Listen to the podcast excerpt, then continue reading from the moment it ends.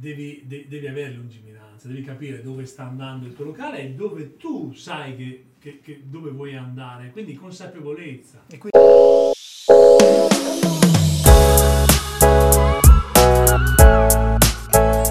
Eccoci qua, nuovo episodio. Settimana scorsa avevamo Stefano Righetti, episodio con un veronese. Oggi abbiamo Gianpaolo Posata, episodio con un altro ragazzo di Verona, e anche l'episodio di settimana prossima. Quindi abbiamo praticamente un mese coperto solo di veronesi, a cui faccio fare un sacco di strada giusto per venire qua nel nostro studio e raccontarci la loro storia, per voi, anche per me, perché non la conosco perfettamente la storia di tutti quanti. Intanto, grazie di essere qua ragazzi, ricordatevi, seguite YouTube, Instagram, Spotify, ovunque, vi ringrazio, cliccate segui, piace. Gianpaolo, grazie di essere qua. Grazie a te Carmine. Grazie mille. Gianpaolo, per chi non lo conosce, è un mio vecchio amico, e poi ti dirò anche delle cose che magari tu neanche ti ricordi, però io mi ricordo benissimo. E iniziamo l'episodio come faccio sempre. Giampi, raccontami un attimo chi sei e cosa fai. Grazie, poi continuiamo col racconto. Non sento la musica film porno degli anni 80 che di solito si sente. Quella la mettono dopo in montaggio. Bene. Allora, ciao a tutti, grazie Carmine dell'opportunità che ci dai di raccontarci. È sempre una gran cosa, è una cosa carina. Allora, Gianpaolo Posata, nel mondo da tantissimi anni, attualmente coproprietario, bar manager, lavapiatti, cameriere, bartender, tuttologo di La Bottega 1927 a Pacengo di Razzise, un piccolo paesino sul Lago di Garda. Hai un profilo Instagram, immagino, sì. Ho un profilo Instagram, okay, quindi La Bottega 1927. Lo mettiamo nella descrizione del video. Grazie mille. Veronese doc, non proprio. Adesso ti racconterò un po' le mie origini, anche se in realtà mi sento veronese. Ormai metà di me e metà della mia vita sono trascorsi in provincia di Verona. Quindi... Tu sei di Verona come io sono di Sassuolo, diciamo. Esatto, okay. Esattamente. E niente Carmine, raccontami un po' come vabbè, ho mille cose da chiederti e da farmi raccontare, però partiamo. L'episodio scorso è stato un episodio della nuova tipologia di episodi che voglio fare. Ho in mente vari format che vorrei fare. Stefano Righetti ha fatto l'episodio che sto facendo adesso con te la scorsa stagione, e ieri mi ha fatto un episodio in cui è venuto e mi ha raccontato, mi ha fatto un bellissimo discorso su ieri, la settimana scorsa, ok? Perché qua e mi ha fatto un bel discorso sul periodo del proibizionismo. Mi ha raccontato prima, durante e dopo il periodo del proibizionismo. Dopo no, perché praticamente da quello che mi ha raccontato c'è ancora oggi. E niente, quindi invece l'episodio che con te voglio parlare della tua storia. Vabbè, poi parleremo di bar, da cosa nasce cosa. Quindi raccontami un attimo da... Il prof è sempre il prof, ma ne parleremo dopo adesso, ma quando arriviamo a quella puntata. Sì, nell'episodio in cui parliamo, nell'episodio che ho fatto con lui prima, mi ricordo che abbiamo parlato anche di te. Raccontami come hai iniziato con questo mestiere. Allora, sono sempre stato in questo mondo. I miei avevano attività da lontano 91. Quindi ho sempre respirato questo ambiente, l'ospitalità, il fatto di servire, il fatto di stare in mezzo alla gente. In realtà poi gli studi sono andato da tutt'altra parte, anche perché ovviamente quando hai 13 anni che devi scegliere cosa fare, non sei ancora pronto, quindi ti lasci influenzare un po' dai parenti, dagli amici, eccetera, eccetera. Volevo fare il cuoco perché avevo una passione per la cucina smisurata. In realtà poi mi sono fatto convincere che... perché mio fratello aveva fatto l'alberghiero nel frattempo, quindi... per varie cose ho scelto di fare... È ancora questa passione? Ho ancora la cucina. Passione, sì. Infatti la cucina cerco di curarla io al locale, perché nel locale che abbiamo adesso abbiamo una piccola proposta di food interessante, che tendo a curarla io perché ci tengo a fare le cose fatte bene, e anche poi per mettere in pratica questa passione. Quindi ritornando ai miei studi, fatto ragioniere. Sì, siamo due ragionieri. Esatto. Ragioniere, diplomato ragioniere, al che continuavo comunque a vivere le attività dei miei genitori. e che ringrazio, ci tengo particolarmente a ringraziare per tutto. E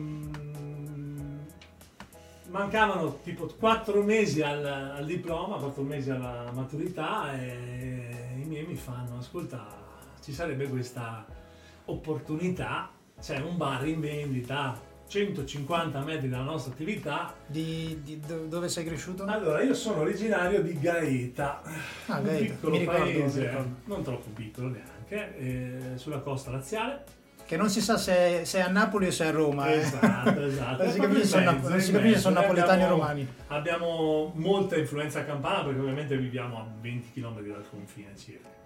E, in realtà poi siamo la giusta via di mezzo, ecco. Gaeta è un bellissimo posto, anzi faccio un po' di pubblicità. La mia famiglia per anni ha sempre fatto le ferie a Gaeta tutti insieme. Sono 7-8 fratelli e sorelle, e di solito, mi ricordo quando ero bambino, andavamo spessissimo a Gaeta. No, quindi è bellissimo, se vi capita di andarci in ferie, spiagge pazzesche, si mangia da Dio, si sta da Dio veramente. E quindi, ritornando ai nostri discorsi, nel 1996, prima ancora di fare la maturità, faccio il mio primo. La scuola l'hai fatta a Verona o a Gaeta? La ragioneria a Gaeta. Sì. Quindi tu sei nato lì, e la tua infanzia è stata lì. Sono nato e cresciuto lì. Ok. Nel 96, all'età di 18 anni,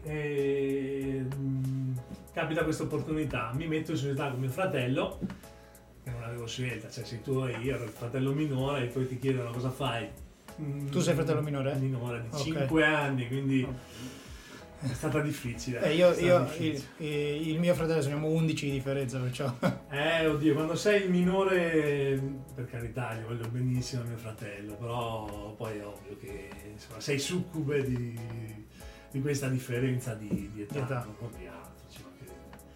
E quindi insomma partiamo con questa avventura, la prima avventura nostra, insomma con il nostro nome, la nostra partita IVA, fra mille indecisioni, perché poi per quanto tu possa aver già respirato, aver fatto delle stagioni, perché io comunque tra i miei facevo delle stagioni quando avevo 14 anni, perché allora si poteva già lavorare a 14 anni. Eri comunque dentro l'ambiente. Sì, assolutamente, cioè, avevo a che fare con la gente, ci sapevo fare con la gente, però in realtà quando sai parti con una situazione che è nuova, devi fare mille robe, 1000 ore di lavoro, perché poi mi ricordo la prima volta che il primo anno che abbiamo aperto facevamo 24 ore su 24. Se l'azienda poi è tua o comunque in famiglia, non è. Cioè, eri così. Poi vabbè, insomma, 18 anni, cioè, non ti fa paura lavorare tante ore.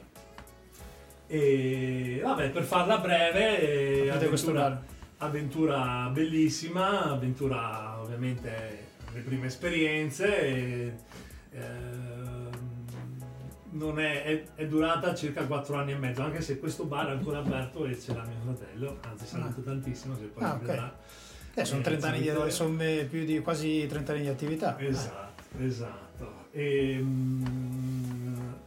poi ho 2000, sì, fine 2000, inizi 2001, gli dissi, cioè in realtà nel 2000 già gli dissi che volevo andare via, perché bello, bellissimo, però iniziava a starmi un po' stretto il paese, perché comunque è un posto dove sei nato e cresciuto, che tutti sanno tutto di più. Poi comunque, anche se non è proprio sud, la mentalità e il modo di vivere ma anche perché comunque è un posto bellissimo, veramente si sta da Dio, perché poi c'è un benessere generale che è dato proprio dal fatto che sei proprio in un posto fantastico.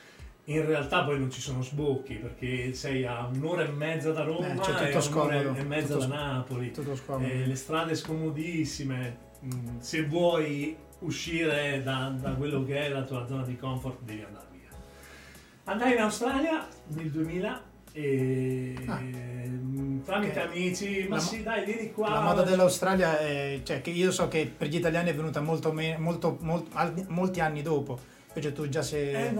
si andava poco, ma si andava già allora, era forse un po' più semplice, perché si diceva, perché poi io in realtà feci una gran fatica, che si riusciva a lavorare anche senza documenti, perché allora c'era ancora, non c'era internet, stiamo parlando di un'epoca, stiamo parlando di prima dell'11 settembre, quindi il mondo era diverso. Esatto, non c'era tutta questa informazione, non è che tu andavi su Google, cercavi di capire come si fa, le impressioni, le recensioni, no.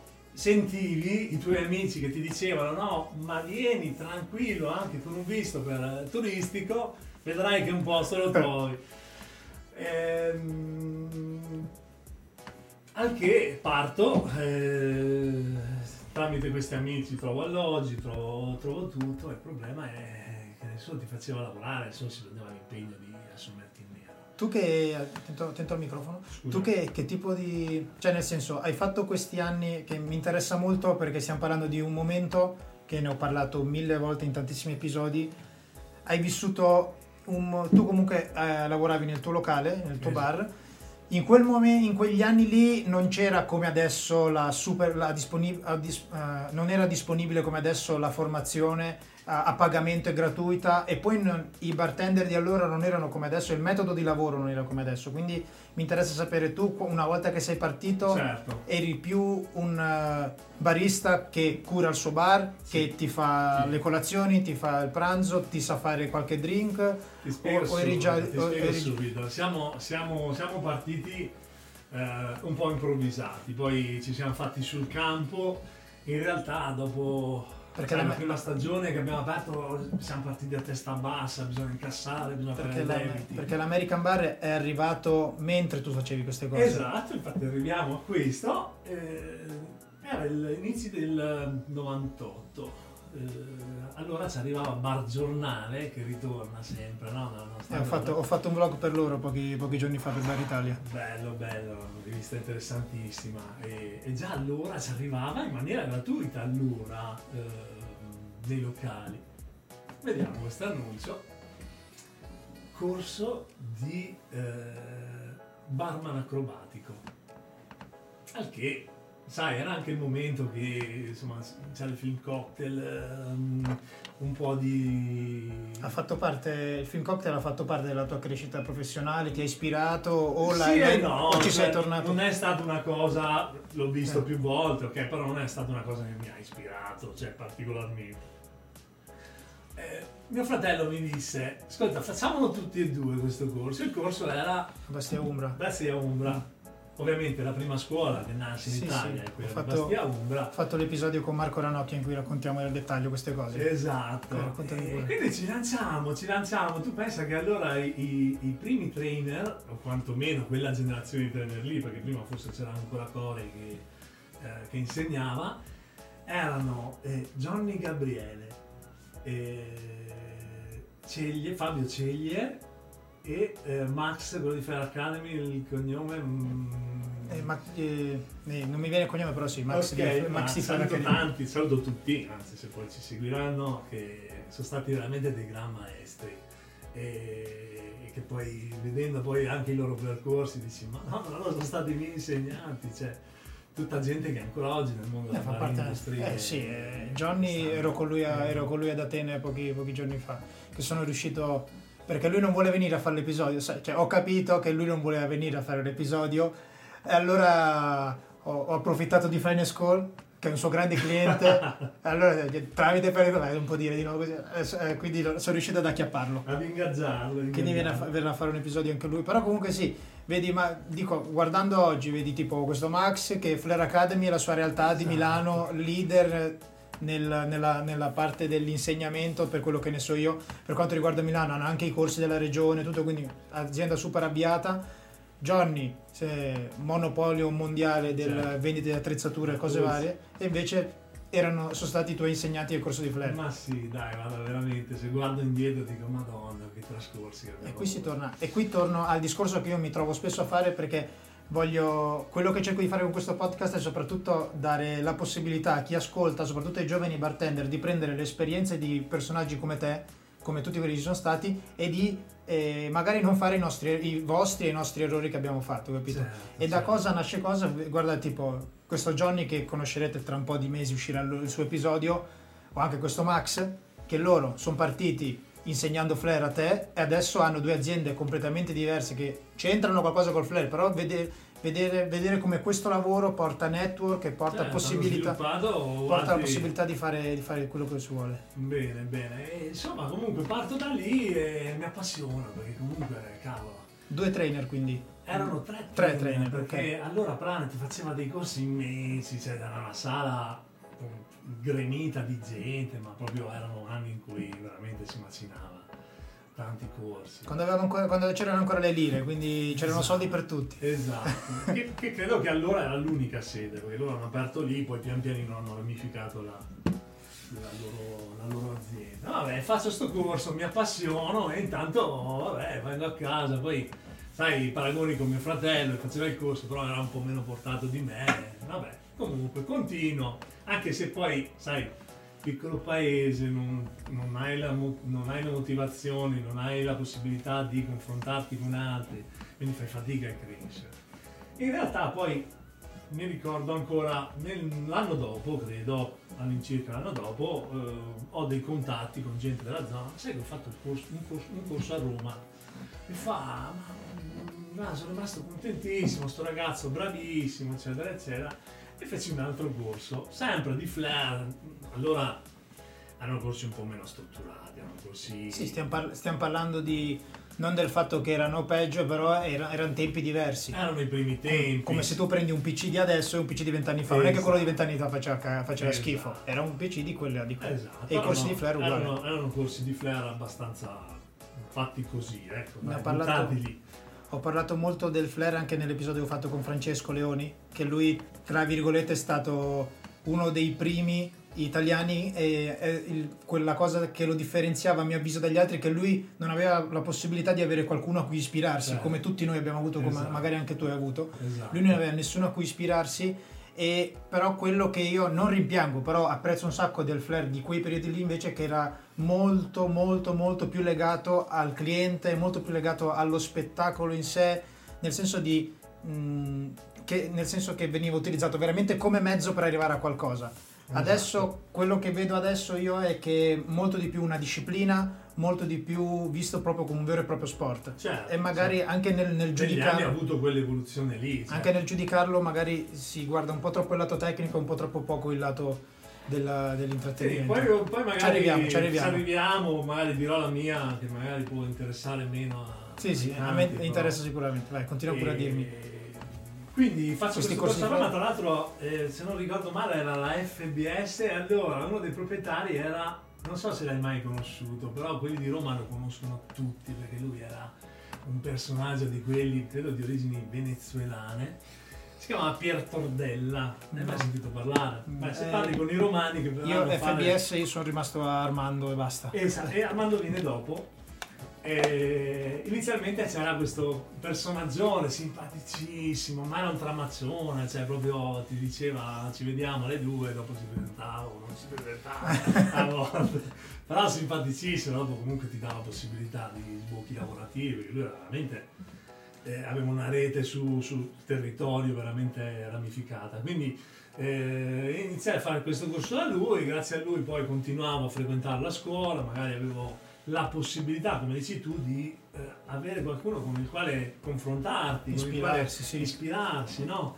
E magari iniziavo anche a fare le prime serate, che allora mi ricordo, cioè le prime serate che feci tramite gli sponsor, no? Dai, allora gli sponsor iniziavano a dire ti mando il Flair bartender, no? E quindi mi ricordo la prima serata a Carmine è stato un disastro, non me ne vergogno a dire, perché poi alla fine l'abbiamo fatta tutti, no? La prima serata da Flair bartender in un locale, perché come mi insegni fare Flair in una Flair room è una cosa, fare Flair in una gara è un'altra cosa, fare Flair in un locale è un'altra cosa. Magari tu non ti sei distaccato tanto con la realtà, cosa che io mi sono reso conto proprio sulla mia pelle, perché io quando ho iniziato e imparato a fare Flair che c'era già Facebook, certo. Quindi io avevo già la possibilità nella mia stanza di caricarmi il mio video in cui mi venivano i bei movimenti, esatto, avere già le reazioni, avere già mi piace, avere già i commenti e già essere considerato tra virgolette bravo,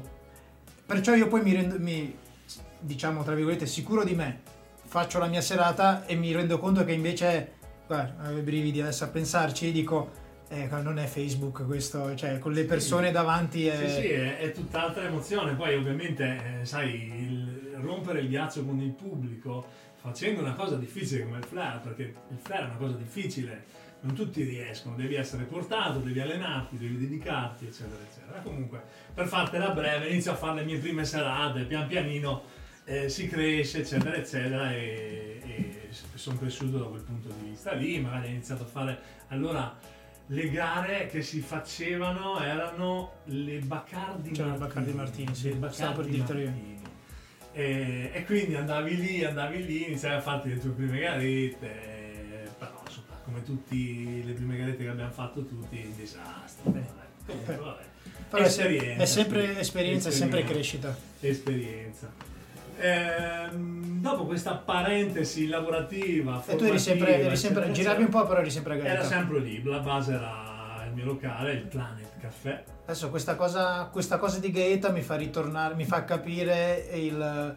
Perché quando ci frequentavamo, che ci vedevamo più spesso, mi ricordo che tu eri sempre innamorato del cabrio, della macchina cabrio. Dico, allora viene dal fatto che sei cresciuto al mare. Esatto. Quindi esatto, appena c'è un pelo di sole, smonta tutto giù. Bisogna prenderlo tutto.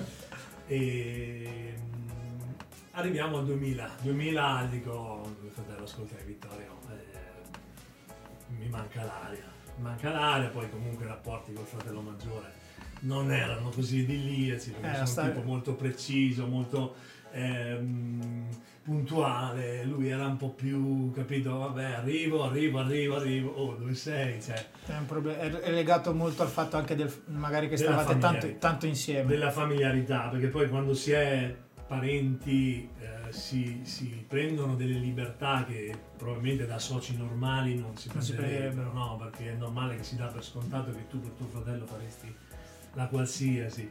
In realtà poi sì, siamo parenti, ma siamo anche soci, quindi se c'è da prendere una decisione la si prende in due, se c'è da prendere, sì. Capito? Quindi ti capisco benissimo in quello che dici, e sono anche sicurissimo, perché l'ho vissuto sulla mia pelle, di ma magari è successo lo stesso sicuramente anche a te, quando hai deciso di allontanarti il rapporto con tuo fratello è tornato. Esatto, ho detto, se vogliamo recuperare il nostro rapporto devo andare. Vi siete allontanati, okay. E il rapporto è diventato buonissimo. Ma sì, perché Carmine, io la penso così, tu le persone non puoi cambiarle, cioè le persone sono fatte così. Anche io lo sostengo da sempre, okay, che le persone quindi, non cambiano. In realtà è inutile che ti metti a discutere, è inutile che ti metti a trovare un compromesso. D'altro canto sono anche una persona che vuole vivere bene, ama vivere sereno con me stesso, con gli altri, quindi se c'è una cosa che non va, bisogna troncare, cioè non è inutile star lì a cercare di provarsi ancora o comunque di trovare una quadra. E il problema è che, e questo è un discorso che ritornerà spesso, no? Nei nostri discorsi e poi nella vita ritorna spesso, è che ogni persona è diversa da un'altra. La soggettività è l'aspetto più variabile del nostro lavoro, di tutta la vita, no? Cioè a volte noi ragioniamo sull'oggettività delle cose, che ne so, per fare un negrone ci vuole questo e questo, no? In realtà poi tu non stai vendendo su un negrone, tu stai vendendo un negrone a quella persona lì, e quella persona lì, quel negrone lì lo vuole in una maniera, lo vuole servito in una maniera, vuole una chiacchiera, vuole una cosa. Quindi la soggettività delle persone è importante. Va al di là poi di quella che è l'oggettività di come si fanno le cose, di quello che è la teoria delle cose, perché ogni persona è diversa da un'altra, quindi ogni persona va trattata in una maniera, va presa in una maniera e così via. Quindi ritornando al nostro discorso, gli dico, ascolta, andai in Australia, non andò molto bene, perché poi sai, comunque sei a 2 giorni di volo da casa, quindi a quei tempi lì chissà quanto costava il volo per l'Australia. Costava tanto, io mi ricordo che lo pagai 2 milioni di euro. 2 milioni di lire, e era un volo aperto che poi dovevi, però mi sa che perdetti il volo di ritorno, quindi dovrei pagare, un bel disastro. Vabbè, comunque lasciamo stare. Tutta a scuola, anche le cose negative rimangono positive e ti rimane sempre qualcosa. Ritornai a dargli una mano a mio fratello, perché poi ritornai in piena stagione, perché di là la stagione era d'inverno, di qua era l'estate. Però gli dici: ascolta, vabbè, faccio la stagione estiva perché ormai sono qua, però dopo vado. Nel frattempo avevo degli amici che lavoravano sul Garda, ok? E rimanendo in contatto di Gaeta, gli dici: ascolta, vengo su, fammi un giro, una quindicina di giorni, se trovo qualcosa mi fermo, se no su mamma andrò per altre mete. Venni macchina con una mia amica che tra l'altro era amorosa, mia ex morosa, ma amorosa attuale di sto mio amico che viveva qua sul Garda, e non tornai più giù perché fatalità, iniziai a andare in giro, chiedere, lasciare giù il curriculum. C'era già tanta differenza tra nord e sud. Sì, esagerata. Tu tieni presente che io sono arrivato nel 2000, fine 2010-2001, ed era ancora l'epoca del disco, cioè Desenzano era ancora l'Ibiza dell'Italia, ok? Anche se è stato proprio la coda, no? Cioè la parte finale del mondo. Ma la zona proprio, me ne sono reso conto io, la zona proprio Verona, Brescia, Bergamo. Tra Bardolino e Desenzano si concentravano proprio la vita notturna in maniera spropositata. E io presi la coda che finì, diciamo che il boom di quell'epoca lì finì nel 2000. Scusate, nel 2004 circa. Poi c'è stato un lento declino e quindi, insomma, ritornando al nostro discorso, arrivo tipo inizio settimana, inizio a consegnare curriculum, a un certo punto non mi chiama nessuno. Verso il fine settimana mi chiama un locale di Bardolino, a cui avevo lasciato il curriculum, mi fa: allora, se saresti disponibile facciamo un colloquio. Questo locale si chiamava Primo ai tempi, e il Primo era un format un po' diverso da quello che era la discoteca. Era un disco bar dove non si pagava l'ingresso, le consumazioni costavano tanto. Vabbè, se non però si pagava l'ingresso da qualche parte. Esatto. Però avevano creato questo format che riusciva ad aver successo perché aveva questa formula, cioè tu non eri. Perché allora i costi di ingresso erano 30.000 lire, 40.000 lire. Che rapportato sarebbero 30 euro adesso. Esatto, quindi sai, è comunque un costo importante. Sì. In realtà erano riusciti a creare questa formula e soprattutto erano riusciti ad avere, questo locale è stato risollevato da chi? Da quelli che poi diventarono i miei maestri, no? Cioè Stefano Righetti e Nicola Baino. I due soci di Barman Service. Infatti il colloquio me lo fece Stefano. Insomma, andai lì ovviamente con un accento ancora terrone, passate il termine, e facemmo due chiacchiere e mi disse: guarda, se voi c'è questa disponibilità, ci sarebbe solo il weekend al momento, o poi magari in piena stagione iniziamo, pigliamo più serate. Io contentissimo, madonna, cioè poi c'ero stato una sera e avevo visto già loro che facevano Flair. Quindi questo locale qua era stato rilanciato da loro. Me l'ha raccontato, penso, nell'episodio insieme che si era preso questo locale. Sì. No, in realtà non era il loro, ma loro erano i due bar manager, sì, che lo gestivano loro, avevano avuto carta bianca e pian pianino sono riusciti a tirarlo super bene facendo Flair. E quindi iniziai lì, pian pianino iniziai a conoscere loro, che avevano già il progetto, credo loro aprirono nel 2001 la scuola. Barman Service. Penso di sì, perché ho ancora le slide sul computer, mi ricordo 2001. Esatto, forse. E quindi da lì iniziamo intanto ad avere un rapporto personale, perché poi siamo diventati praticamente fratelli, soprattutto con Stefano, perché poi Nicola nel 2002 credo si licenziò e andò a lavorare dall'altra parte, quindi iniziamo a far tandem con Stefano. E allora facevamo veramente dei bei tandem, facendo Flair a due, coppia, era una situazione eccezionale, ma show di fuoco, cioè robe pazzesche veramente, erano conosciuti come i gemelli del Flair, ecco. E quindi ci fu questa esperienza che ovviamente fu in crescita, perché poi mi diedero più serate, fu un locale che ebbe un successo spaventoso.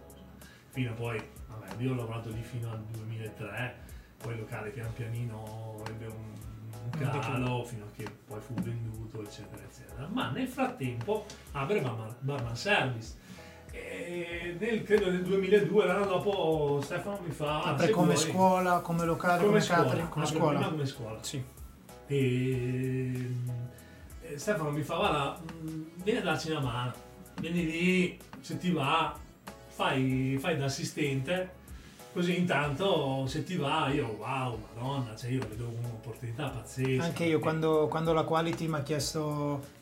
Cioè perché la Quality Events è nata, è la Quality Academy insieme, e all'inizio solo come catering, poi dopo hanno visto che comunque servivano ragazzi, hanno visto che avendo il catering la gente ti chiede il corso e quindi hanno deciso di fare anche la scuola. In quello stesso periodo io stavo iniziando a imparare a fare i miei primi stall, le prime cose, e mi hanno chiesto se volevo, vedevo che tutti i bravi nelle gare lavoravano nelle scuole, quindi... Certo. E quindi sì, mi ricordo anch'io, sì, la Quality uguale mi aveva proposto di iniziare a provare ad andare lì a partecipare ai corsi. Esatto, era un'opportunità. Loro, tieni presente che facevano già gare ai tempi, perché ai tempi si facevano delle gare che organizzava Planet. Le facevano, mi ricordo, a Pianeta Birra, che era una fiera che facevano a Rimini. La fiera di Rimini organizzava Planet all'interno, mega struttura, bellissima. E facevano gare già a questi livelli qua, quindi per me era wow, collaboro con gente che ne sa più di me, sicuramente sarà un'opportunità imperdibile. Infatti lo fu perché per me Stefano in primis, poi Nicola sotto altri aspetti, cioè, è stato il mio maestro, cioè, mi ha insegnato tutto, ma non solo dal punto di vista del flair e del bartending in sé, ma anche dal punto di vista umano, cioè per lui era mio fratello maggiore, cioè avevo perso un fratello dal punto di vista del contatto e ne avevo guadagnato un altro, quindi gli devo gran parte della mia conoscenza ai ragazzi. Indirettamente è stato un grande maestro anche mio Stefano, ne ho parlato spesso sia nell'episodio che ho fatto con lui e anche quando ho fatto l'ultimo episodio con lui, nel senso che magari tu non lo sai, io però quando ho deciso di iniziare a strutturare un nuovo tipo di corso di flair, quando ho iniziato ad avere le richieste sono scese per il corso di puro flair, bottiglia team, 2 team, bottiglia, 3 team, bottiglia, e quando tra virgolette non ho inventato, perché non ho inventato niente, però ho iniziato a fare questo tipo di corso che era una via di mezzo tra corso base e corso di flair. Molto mi ha ispirato vedere lavorare Stefano con quelle belle versate, esatto, sempre precise, sempre giù, esatto. E lui mi ha ispirato molto da questo lato qua. No, guarda, ti dico, dal punto di vista didattico Stefano era un fenomeno, cioè lui lo chiamavamo tutti il prof, tutti lì presenti, che da lì sono usciti tutti quelli che poi sono emersi di Verona, tra cui anche Marco e Andrea, ma tutti quelli che poi sono usciti da quella scuola lì. E poi giustamente ognuno ha preso la sua strada, ognuno ha avuto il suo successo. Però per noi il prof è il prof, cioè per noi rimane lui, il nostro punto di riferimento, e quindi da lì inizio a fare da assistente. Tieni presente che iniziai a insegnare, credo, adesso non ho ricordi proprio ben precisi, però credo nel 2005, inizi 2005, quindi ho fatto per 3 anni assistenza. Stiamo parlando di corsi base? Di corsi base, okay. E di corsi di flair. Ok. Perché noi suddividavamo il flair già allora dal bartending, okay. Cosa che non facevano in tanti allora. Poi l'hanno capito tutti, cioè sono 2 cose che non possono essere insegnate alle 40 ore di corso. Ma può essere anche che uno è interessato a fare, esatto, il bartender e non a fare flair. Esatto. Cioè magari la maggior parte delle persone di solito è così, che è interessata di più. Esatto. Quindi era giusto differenziarli. Già allora facevamo 3 livelli di flair, e da fare veramente nel giro di 1 anno e mezzo, perché poi bisognava esercitarsi. Però io iniziai a insegnare dopo 3 anni, cioè non è poco, cioè adesso vedo i ragazzi che dopo il primo corso, un corso base diventano trainer mi viene da sorridere, perché dopo in realtà quando tu insegni qualcosa non hai bisogno solo di conoscenza del tuo programma, hai bisogno di una conoscenza più vasta. Non che io allora mi sentissi pronto, vero, quando iniziai. Però comunque ti sei fatto 3 anni tu. Esatto, però tutto sommato dopo i 3 anni di gavetta diciamo che mi sentivo abbastanza pronto, quantomeno per le cose che dovevamo fare lì. Dopo ovviamente non bisogna mai sentirsi arrivati, c'è sempre da imparare e questo è un approccio sul quale io sempre in tutto quello che faccio, no? A me stimolava un sacco fare il corso base, infatti non dico che mi è dispiaciuto, perché poi quando ho smesso di fare i corsi base perché la quality infatti mi aveva detto sei qua per il Flair, preferiamo sfruttarti che tu faccia il corso di Flair, e non che non mi piaccia fare il corso di Flair, però in modo diverso mi stimolava fare il corso base, mi piaceva parlare delle slide perché mi tenevo aggiornato anche io, capito? Esatto. Tipo adesso tutto, mi ricordo che facevo un bel discorso io su whisky, Low Island, Irish, whisky, adesso quelle cose lì non me le ricordo perché anche i cocktail IBA ai tempi me li ricordavi tu, Singapore Sling me li ricordavo tutti, esatto. Adesso se mi chiedi Singapore Sling non me lo ricordo, esatto. Capito? No, mi tenevo anche allenato. Tieni presente che parliamo nell'epoca pre-terza Golden Age, okay. Quindi pre-2010, quindi stiamo parlando di un livello di bartending ancora legato al mondo delle discoteche, sì. Ok, quindi Long Island, Angelo Azzurro, Caipirosca, Caipirina, Cuba Libre, ritorniamo ai nostri discorsi per non perdere il filo. Inizio a insegnare in Barman Service. Nel frattempo però lavoravo in altri locali, quindi niente Flair House? No, ancora niente. Il Flair House nasce, lo aprono nel 2004, ma io arrivo nel 2005. Nel frattempo ho altre piccole esperienze, locali sempre di zona, Desenzano, Verona, eccetera. Si guadagnavano anche altri soldi in quel periodo? Si guadagnavano anche altri soldi, io mi ricordo che per servizi arrivavamo a prendere anche 400-500 euro. A servizio, che non erano poco per l'epoca, ovviamente da Flair Bartender, perché poi tu oltre a offrire il servizio c'era anche lo spettacolo, quindi devi pagare. Poi allora era molto. Ma anche fare il bartender 3 giorni a settimana in una discoteca, si parlava comunque di altri di un guadagno diverso confronto a oggi. Sì, no, più o meno secondo me i livelli di paga erano più o meno come quelli. Ok. Secondo me. Riuscivamo secondo me a percepire un po' di più noi proprio perché mettavamo qualcosa in più e quindi avevi poca concorrenza, più vendibilità e riuscivi a venderti bene. È ovvio che se un bartender normale prendeva 100 euro in discoteca, 80-100 euro, un Flair bartender prendeva almeno 150 per un servizio. Però quante ore ci facevamo in Flair Room, è rapportato, però non è mai stato percepito come lavoro. Esatto. E nel 2005 mi arrivano nel locale dove stavo lavorando, mi ricordo ancora, al Circus di Senzano. Lavoravo al Circus. E io la mia prima esperienza fuori di casa a 18 anni, quando me ne sono andato, abitavo a 300 metri dal Circus. Ma dai. Lì nella piazza Cappelletti, forse, esatto. Piazzale Cappelletti. Sì, lì la piazza principale. Sì, lì abitavo. E mi ricordo ancora, bellissima esperienza, poi lavoravamo in un posto molto bello, appena rifatto tra l'altro, bellissima esperienza. Dopo, insomma, un po' la gestione, un po' perché mi arrivò questa proposta indecente. Adesso posso dirti tranquillamente non aspettavo altro, anche se qualche collega allora mi disse ma dove cazzo vai, se adesso vai in Flair House.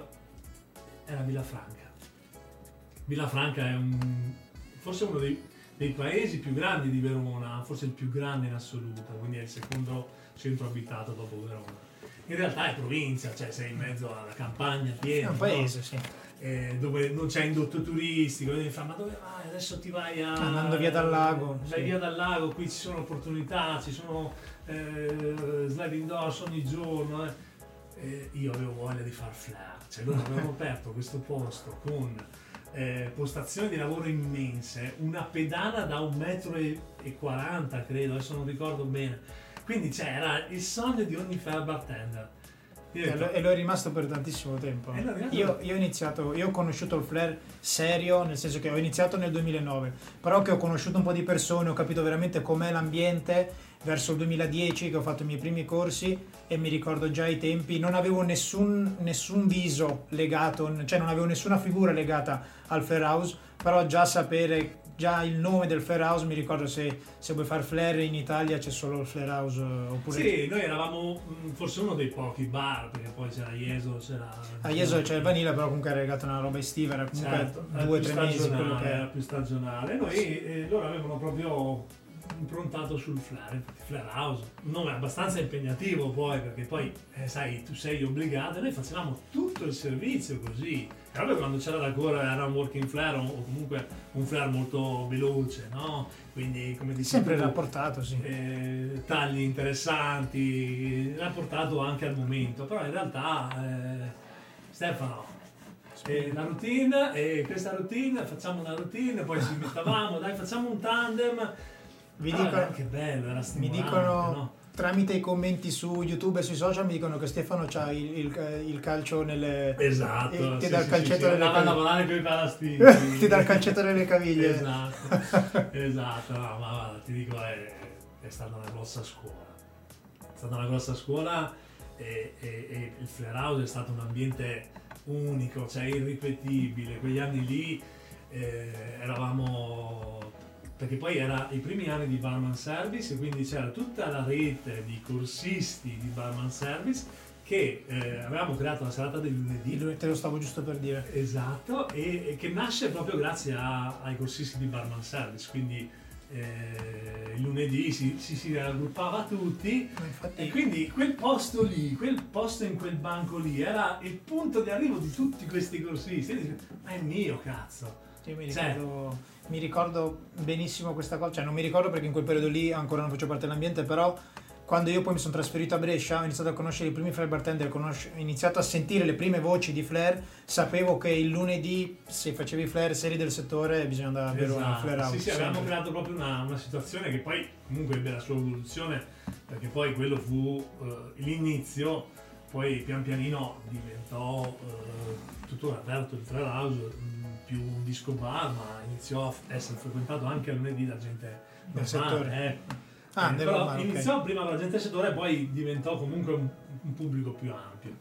E quindi ritornando al discorso del Flair House, il Flair House fu una scuola pazzesca. Tanti mi chiedono, perché io non ho avuto esperienza all'estero. Ma perché fondamentalmente per due motivi.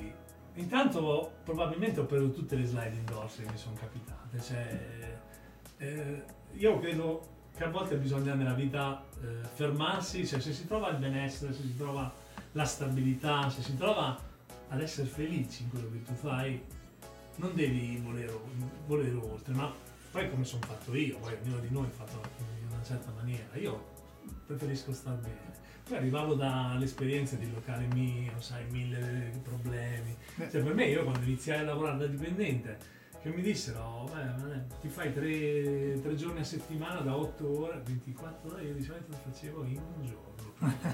E allora che era una passeggiata. Ma allora è questo il mondo normale. Esatto, cioè era una passeggiata, quindi per me lavorare anche i turni da 10-12 ore non mi faceva. Io poi non conoscendoti e non conoscendo voi, che te l'avevo anche fatto presente quando poi abbiamo lavorato insieme, esatto. Che tra l'altro, questo non so se lo sai, io il mio primo servizio da Flair bartender fuori dalla quality, nel senso che tra virgolette la quality la intendo come casa mia, come amici miei, capito? Certo. Quindi è ovvio che se serve chiamano me o chiamavano me.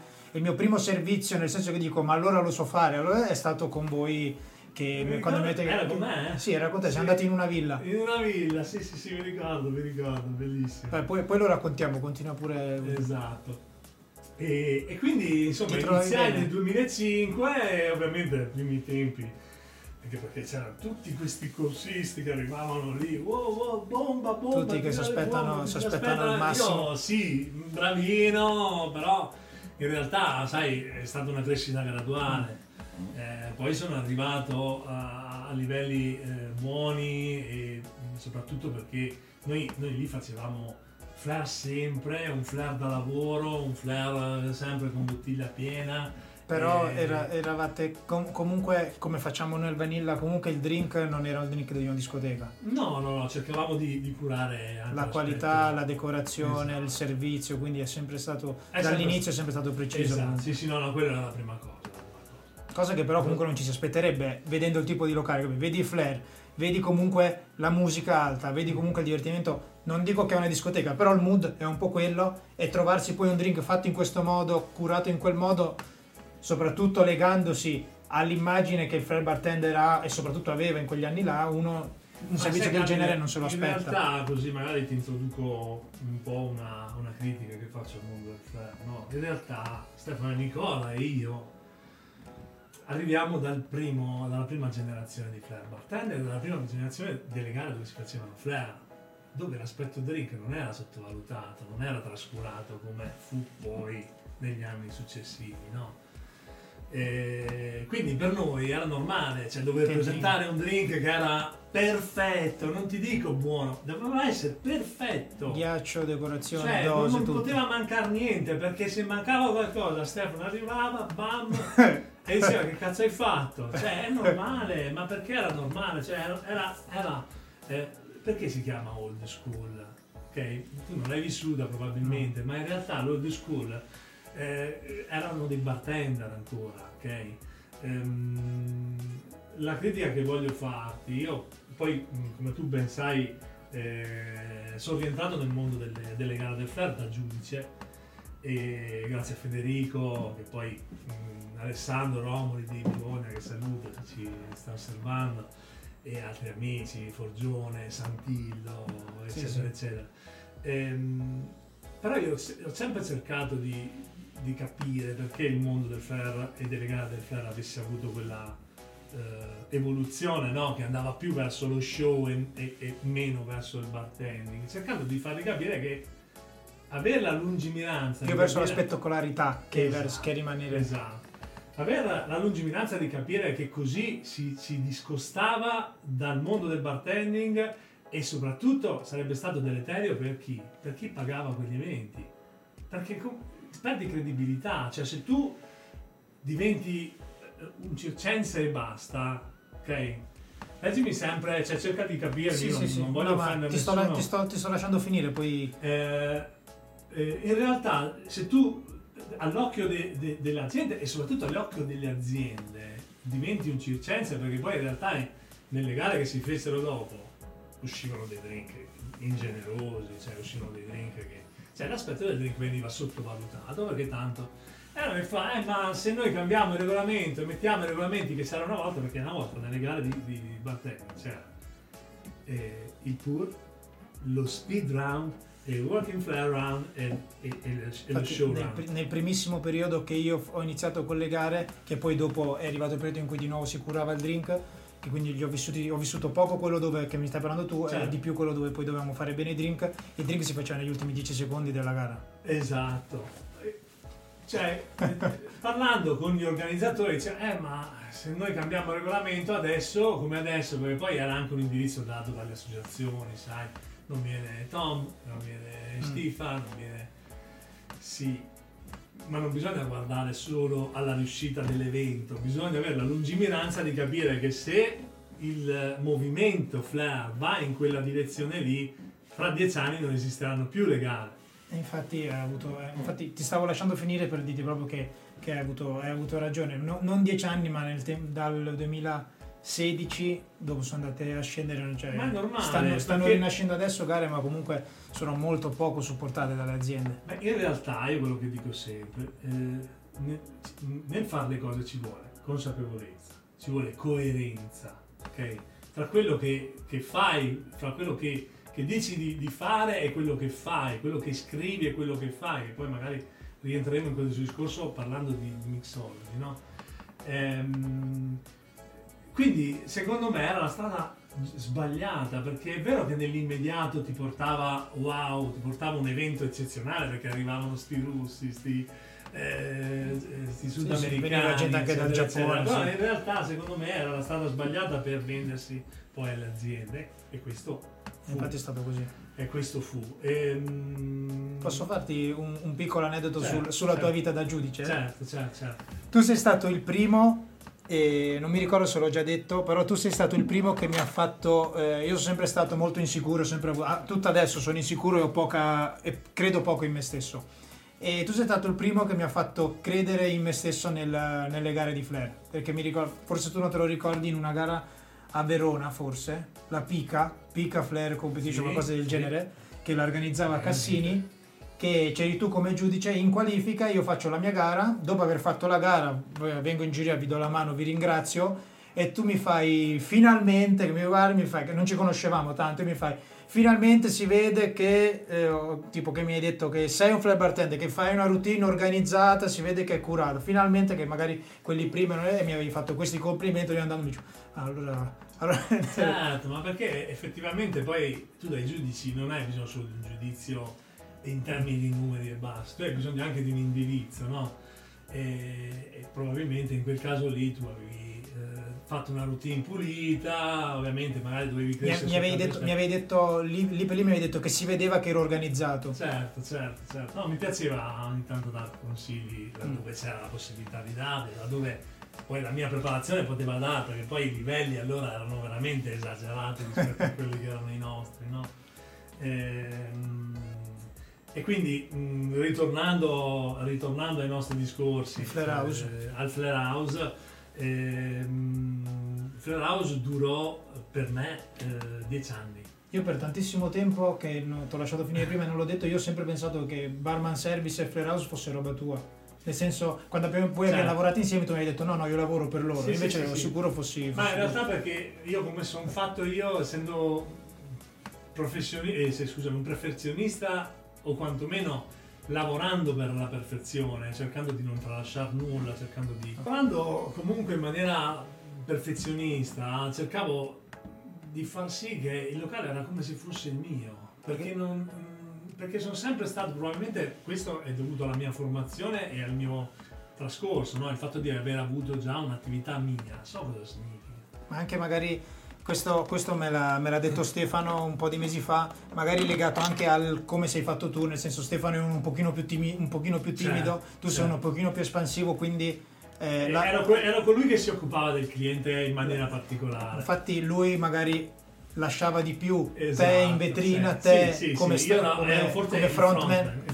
Il frontman e mi era stato chiesto, lo facevo volentieri, mi veniva anche abbastanza bene, però ecco, quello che ti volevo dire era il locale sembrava il mio perché effettivamente ragionavo come se fosse il mio, e questo secondo me deve essere anche da insegnamento, no? A chi inizia questo lavoro, anche da dipendente, prenderlo come motto, come... C'è una piccola linea però di questo discorso, sì. Tu ti sei trovato in questo Flair House che mi hai appena detto di non aver preso tutte le occasioni che ti sono arrivate perché tu li stavi bene, sì. Ok?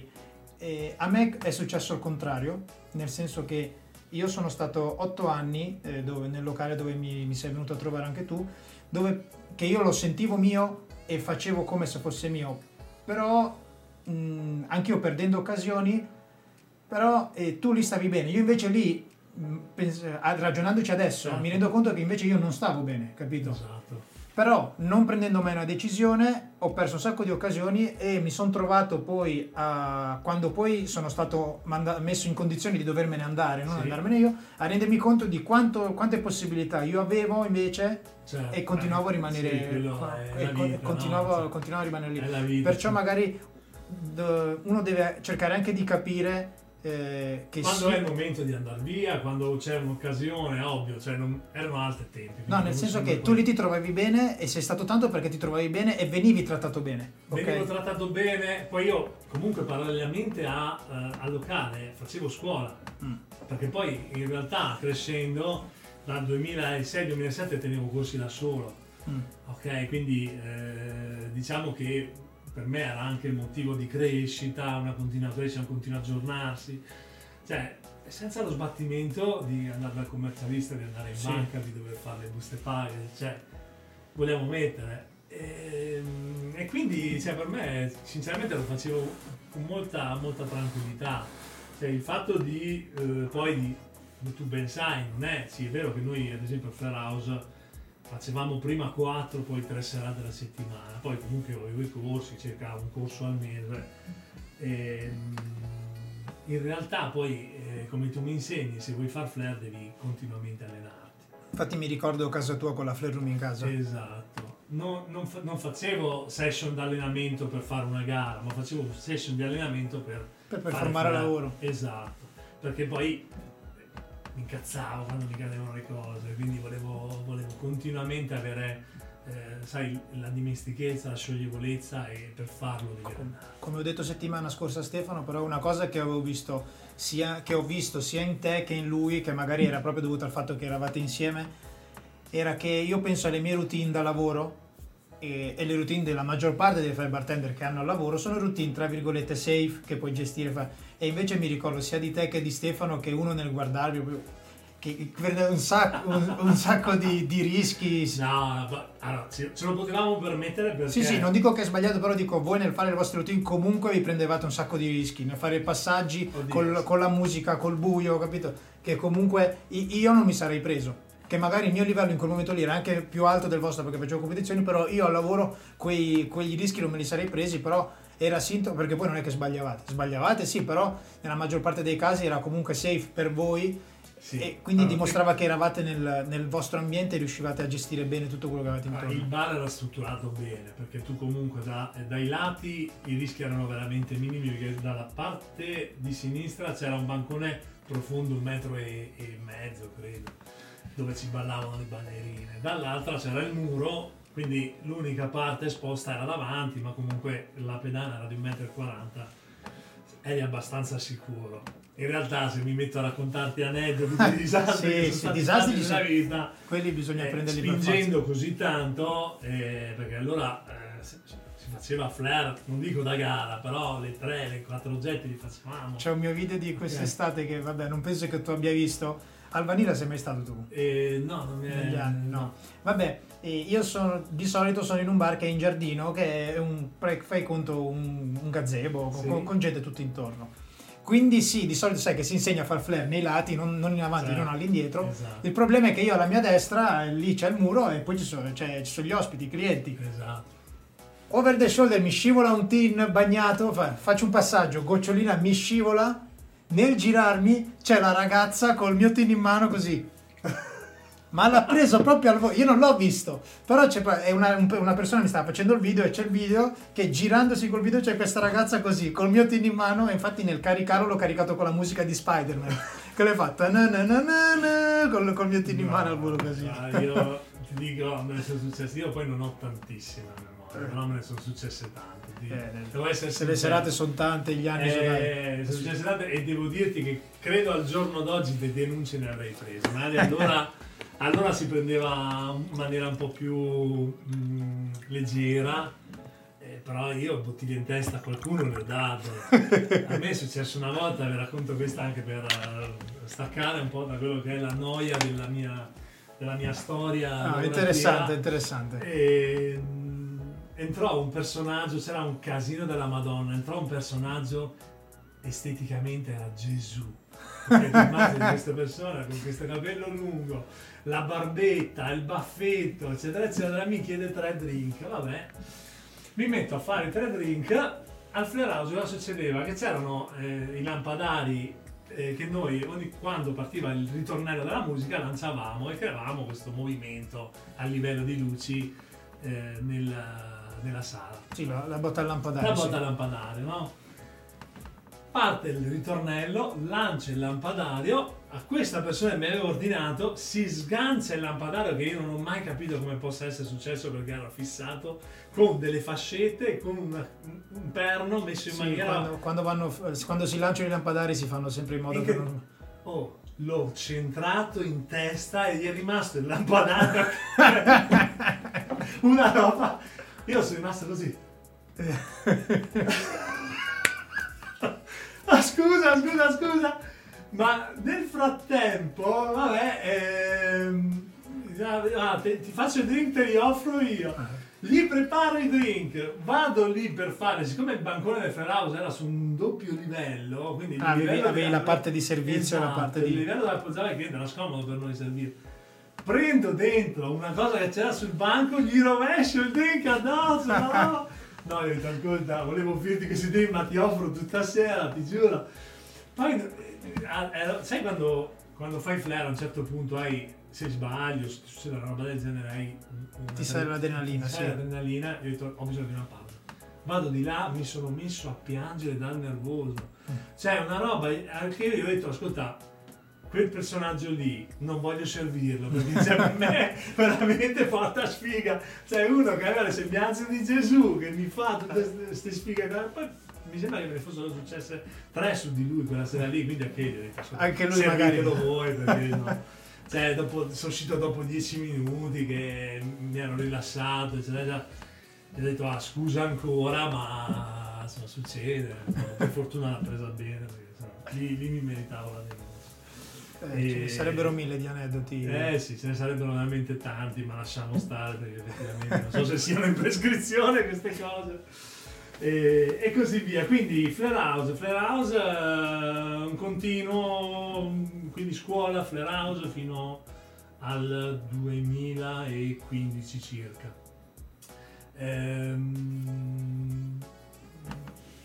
Problema... Altro aspetto che poi durante queste cose è sempre stato l'aspetto dell'infortunio, della salute. Hai avuto 1000 peripezie. Ah, è vero, mi ricordo che tu hai avuto un periodo in cui avevi quel problema alla... Esatto. Un problema alla pelle, avevi. Allora, intanto ho sempre sofferto di dermatiti, che per fare bartender... Me lo ricordo quando eravamo stati in questa villa insieme a lavorare, me ne avevi parlato. Che mi ricordo che avevi le mani... Avevo il mio sponsor era l'Ansa Plast, quella che fa i cerotti, perché io lavoravo perennemente con i cerotti. È vero, adesso che me lo dici mi fa venire in mente che tu mi hai fatto conoscere i cerotti da Flair Bartender, esatto, il finger strips, che è praticamente un cerotto lungo che poi esatto, elastico, quindi non ti dava proibizione. E perché soffrivo di questa dermatite da contatto, probabilmente l'acqua, gli detersivi, il fatto di lavare, il fatto di prendere sempre botte sulle mani e poi di allenarsi sopra, sì. Quindi soffrivo sempre di queste dermatiti e quindi vabbè, sotto quell'aspetto lì ero sempre stato penalizzato, perché poi quando volevi spingere dicevi, ma oggi voglio allenarmi 3 ore, sì, iniziamo dopo un'ora sanguinanti le mani e dici, ma dove vado? Infatti quando vedo i ragazzi che si allenano oggi che si lamentano e loro si allenano con le fly, sai? Quelle gommose, dico, ma tu pensa quando hai imparato, quando hai iniziato, quando ti sei messo lì che hai detto voglio imparare lo store sul gomito. Io ho avuto come, tra virgolette, come modello iniziale, come mi ha ispirato a me Dario Doimo. Perciò di Dario Doimo così i bump sul gomito, esatto, vedeva i tempi. Perciò io mi metto lì, voglio imparare i bump sul gomito, voglio imparare lo store sul gomito. Io l'ho imparato come? Con il Malibu, ok? Sì. Quando una volta che dai la gomitata, che lo saprai meglio di me, una volta che dai il gomito? Non lo so, sinceramente. Cicatrici, no. Ah sì, sono pieno di cicatrici, però dico, una volta che sbagli la gomitata, la sbagli per 3 giorni non puoi più allenarti, quando non sei ancora abituato a quel tipo di dolore. Sì. Certo. Tu pensa, adesso che ci sono a disposizione quelle bottiglie di gomma che veramente... Esatto, certo, insomma, si cresce, c'è sempre un'evoluzione in positivo, per fortuna adesso. Adesso ci sono le bottiglie di gomma, ci si può allenare tantissimo e avere... un quarto del dolore che provavamo a avere. Esatto. E quindi così, dopo verso la fine della mia esperienza a Flair House ebbi un serio problema che poi per fortuna fu un allarme di entrata, perché te la faccio in breve, un viaggio a New York prima di partire con un dolore forte all'addome. Cazzo, no. Beh, a me piace viaggiare. Cosa avevi, poco più di 30 anni in quel periodo? Credo sui 35, sì, okay. 35. Che tra l'altro, rimani lì, non perdere il filo del discorso, tu mi hai anche dato un campanello d'allarme che poi l'ho capito anni dopo, perché quando ero venuto a lavorare in questa villa insieme, avevo ancora gli addominali, avevo quella pelle, sai, che le vene fuori ovunque, super magro, sì. E avevo era il 2013 penso, quindi avevo 23 anni, e tu mi fai arriva ai 30 anni, poi vedi che tu in quel periodo avevi un pochino di, fisicamente stai bene, ma avevi un pochino di pancia, esatto. E mi ricordo, aspetta di arrivare ai 30 anni, mi ricordo poi a 30 anni che dico cavolo, aveva già ragione Giampi, come cambia. Oddio, certo, il metabolismo cambia, cambiamo noi, ma sempre in meglio, sempre. Viaggio a New York?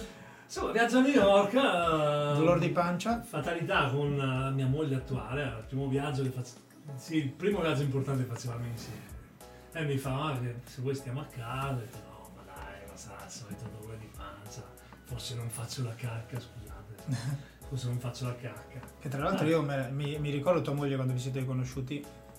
Diciamo, era il 2015, dai. Una figa, raga. Grazie, sì. Sono simpatico. Partiamo.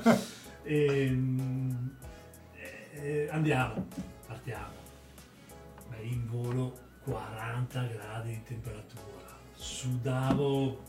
Non era neanche hai avuto la febbre, sei stato male? Sono stato malissimo. Per fortuna in quel volo c'era un dottore, e lo chiamarono, mi fecero visitare, mi diedero delle cose, arrivai a New York, vabbè, mi acquietai un attimino, però intanto il dolore persisteva, e intanto pian pianino vedevo uscire una roba dal mio stomaco, che cazzo è sta roba? Insomma, io per non... poi mia moglie era giovane, mia moglie ha 13 anni ci portiamo, e per non spaventare lei, perché ai tempi lei aveva 23 anni, ma tranquilla dai, facciamoci sta settimana a New York e dopo torniamo e dopo sistemiamo le cose. In realtà mi si alza la febbre ancora, ma febbre da star male, cioè proprio perché mi fa dei danni, andiamo in ospedale. Insomma, vado in ospedale, mi fanno tutte le visite del caso. Grey's Anatomy, bellissima esperienza, ma ringrazio il Signore di aver avuto l'assicurazione sanitaria, perché anzi, questo è un consiglio che do a tutti in qualsiasi viaggio, in qualsiasi posto del mondo che sia di fuori dall'Italia, fatemi l'assicurazione sanitaria. E, insomma, morale della favola, te la faccio breve, subisco 2 ricoveri e un intervento, ok? Mi era venuto un ascesso addominale, lì mi dissero se vuoi andiamo in fondo, io ovviamente per paura di dover pagare milioni di euro di sanità, dissi no, guarda, rattoppatemi, poi vado in Italia, faccio in Italia. E poi faccio in Italia. Insomma, mi dimetterono dall'ospedale, però prima di aver nulla ossa dal medico passarono altri 10 giorni. Quindi stai 10 giorni in hotel, curati, e poi feci la visita, ritorno in Italia, vado in ospedale,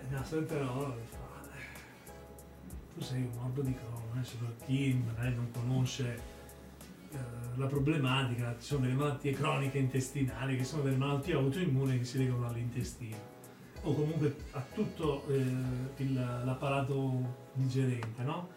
E perché? Ma come? Cioè, sempre stato bene, cioè. Poi sai, vai a googolare, che cazzo è sta roba, la prima volta che la senti. Cioè, poi quando cerchi su Google stai sempre per morire. Sì. Scusa, cioè, mi faccio capire, non ho mai avuto niente, e ho detto è possibile che avevo avuto un ascesso intestinale, a New York me l'avevano aperto, ma mi avevano lasciato la ferita aperta, ok? Perché doveva spurgare, perché avevo un sacco di pus, avevo un sacco di infezione dentro, no? Al che mi fa, tu sei, mi dimettono, sei un morbo di Crohn, dobbiamo darti questa cura. Io ero nel periodo anche un po' naturista, ero quasi vegano, mi ricordo, forse sì. Insomma, ero abbastanza attento alle cure, a quello che prendevo, ai medicinali, eccetera, eccetera. Sinceramente non mi sento di fare la cura che mi proponete, anche perché la cura che ti proponevano erano, fra virgolette, una chemioterapia celata, no? Perché poi la chiamano biologico, quindi immagina di te cosa può avere di biologico una cura farmacologica. Dopo anni devo dire grazie ad aver detto no a quella cura, perché io per 2 anni poi cercai di far cure alternative. In realtà io non ebbi mai dei grossi sintomi, no? Non so che sto annoiando, però no, qua. So che adesso arrivando questo discorso ti ha portato comunque a dover fare un cambiamento nella tua vita. A dover fare un cambiamento, cioè perché la mia problematica non è nata e finita, è nata ed è durata per 3 anni. Io ho avuto, dico sempre, ho avuto la figa per 3 anni, ma non la figa, scusate, magari sono sporco, ma avevo il ciclo tutti i giorni, c'era tutti i giorni, dovevo mettere questo assorbente all'interno della ferita, curarmi le ferite e nel frattempo lavorare, andare a far flair, allenarmi, quindi il sudore, eccetera eccetera. Per fartela breve, questa mia tenacia nel non voler fare le cure convenzionali mi porta dopo 2 anni a dire: ascolta, vado da un chirurgo perché non ce la faccio più, cioè c'ho sta roba aperta, sono stufo. Vado da sto chirurgo, mi fa: va, dobbiamo tagliarti quel pezzo di intestino, dopo vediamo, insomma. Mi convinco di fare l'intervento, esco dalla sala operatoria che rischiavo cose abbastanza importanti, senza star qui a sottolineare. Il chirurgo mi fa: guarda, io ho preso il tuo intestino in mano, curo Crohn tutti i giorni. Mi fa: questo non è l'intestino da Crohn. Quindi al che io non ho pianto davanti a mia moglie, perché ovviamente magari preferisco non farlo davanti ai miei cari, però dopo un po', cioè, se ne è stata una roba di anni, è stata una bella rottura di... Esatto. Per fortuna poi lui mi fa: guarda, io adesso parlo con il gastroenterologo, ti risolvo la situazione, ti tiro via quello che è il problema e basta, finisce lì. Però poi pensandoci, questo di poi per 3 anni ho avuto come se tu avessi io avevo una diagnosi errata che comunque ti ha condizionato la tua vita per 3 anni. Sì. È questo a cui sapevo che saremmo arrivati, che comunque ha cambiato, ha condizionato tutta la tua vita per 3 anni. Esatto, perché poi nel frattempo apro locale. Se nel frattempo mi licenzio dal Flair House. E questo momento di cambiamento, scusa ti interrompo, ti sei staccato dal Flair House, un posto in cui stavi bene, perché questo momento di cambiamento è stato legato sia alla tua vita, nel senso che hai iniziato comunque a decidere di intraprendere una relazione, sì. Che la relazione poi sei anche cresciuto nel mentre, perciò magari te lo sto chiedendo, questo è quello che sto immaginando io, magari hai capito che era un momento in cui dovevi cambiare la tua vita. Allora, ovviamente dopo 10 anni in un posto si creano delle dinamiche magari che si cambia interiormente, si cambia personalmente, si creano delle dinamiche nel posto di lavoro che magari non ti stanno più bene e io, come ti dicevo prima, ritornando al solito discorso, le persone non si cambiano, piuttosto prendi, vai via, io sono fatto così, non mi va di star lì a discutere, cioè... forse sarà autodifesa, sarà... Decidi di aprire il tuo locale. Decido di andare via, no? Decido di andare via, vediamo, ok? Nel frattempo mia moglie iniziamo a viaggiare, perché comunque anche lei piace molto viaggiare. Anche un viaggio a Londra mi fa: perché non apriamo un locale? E la guardo e faccio: ascolta, tu l'hai anche già avuto. Io ho detto: io tanto ho già avuto, so cosa significa, perché ovviamente non è tutto oro quel che luccica, perché sono più le problematiche tante volte che ho detto non ho voglia. Poi in una situazione di salute del genere ho detto: dai, ma guarda che c'è questo locale che si libera di famiglia, quindi non paghiamo neanche l'affitto. Vabbè, io no, dai, veramente, cioè non ne ho voglia, vediamo cosa succede prima con la salute. Volevo farmi un periodo tranquillo, cioè, nella mia vita, anche perché effettivamente volevo capirci un attimino, star meglio dal punto di vista della salute, sistemarmi, eccetera eccetera. Insomma, abbiamo 1, 2, 3, 4, 5 drink, sì, scusami. Ti interrompo perché sono andato a cercarmi il post, perché è quello di Francesco Leoni, sempre che qui si sposa perfettamente una sua frase, è: la fortuna è quando la preparazione incontra l'opportunità. Esatto. Ho visto la puntata di Francesco, che stimo tantissimo, perché poi lui è stato uno dei nostri primi esempi, no? Con le VHS del Legend siamo cresciuti tutti con Francesco e lo stimo tantissimo come bartender, ma come persona, perché l'ho conosciuto poi successivamente, ci siamo incontrati come giudici in tante gare ed è veramente una bellissima persona. Tra l'altro mi ricordo aneddoto, per cercare di capire come lui faceva la rotazione del polso, non so se ti ricordi il suo movimento. Sì, io mi ricordo tanto il suo movimento, quello così. Okay, quello che faceva un roll qua sopra, quello mi ricordo.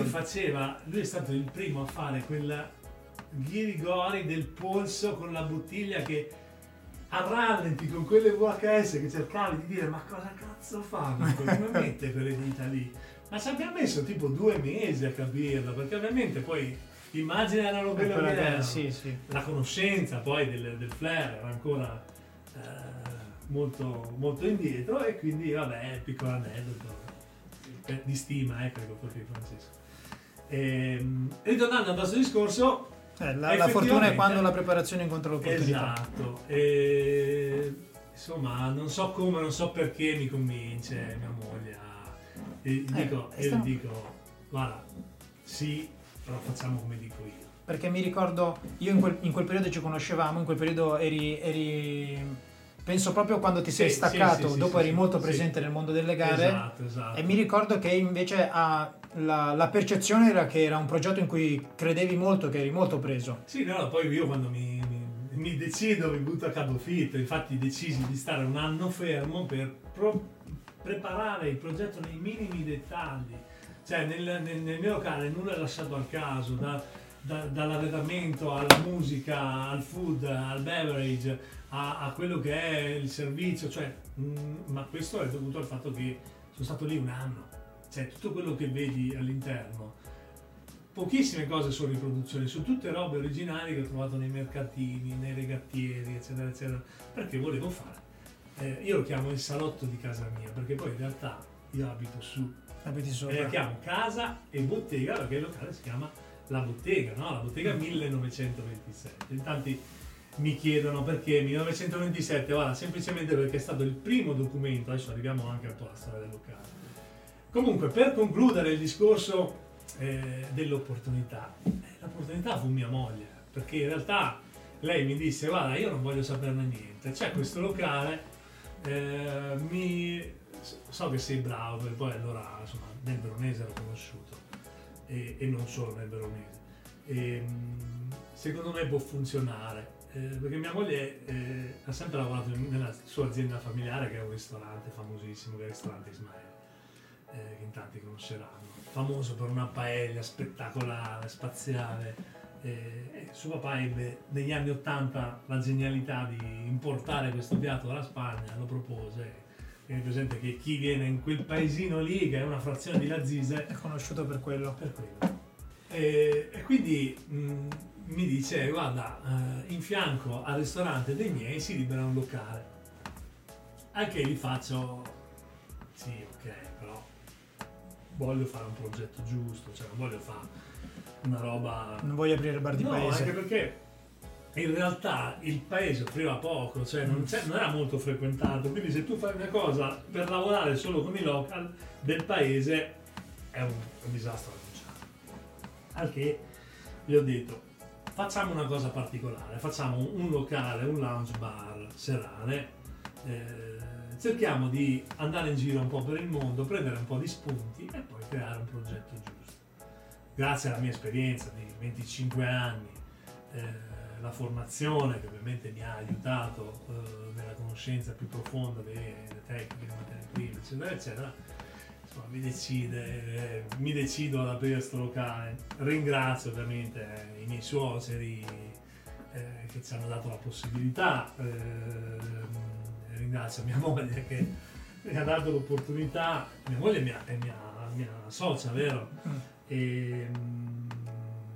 Perché però comunque ho avuto la possibilità di farlo come tu volevi che fosse. Come io volevo che fosse. Cioè, sei stato comunque sei stato trattato da professionista. Esatto, esatto. Gli dissi, guarda, se io lo faccio, ma dobbiamo fare una cosa fatta bene.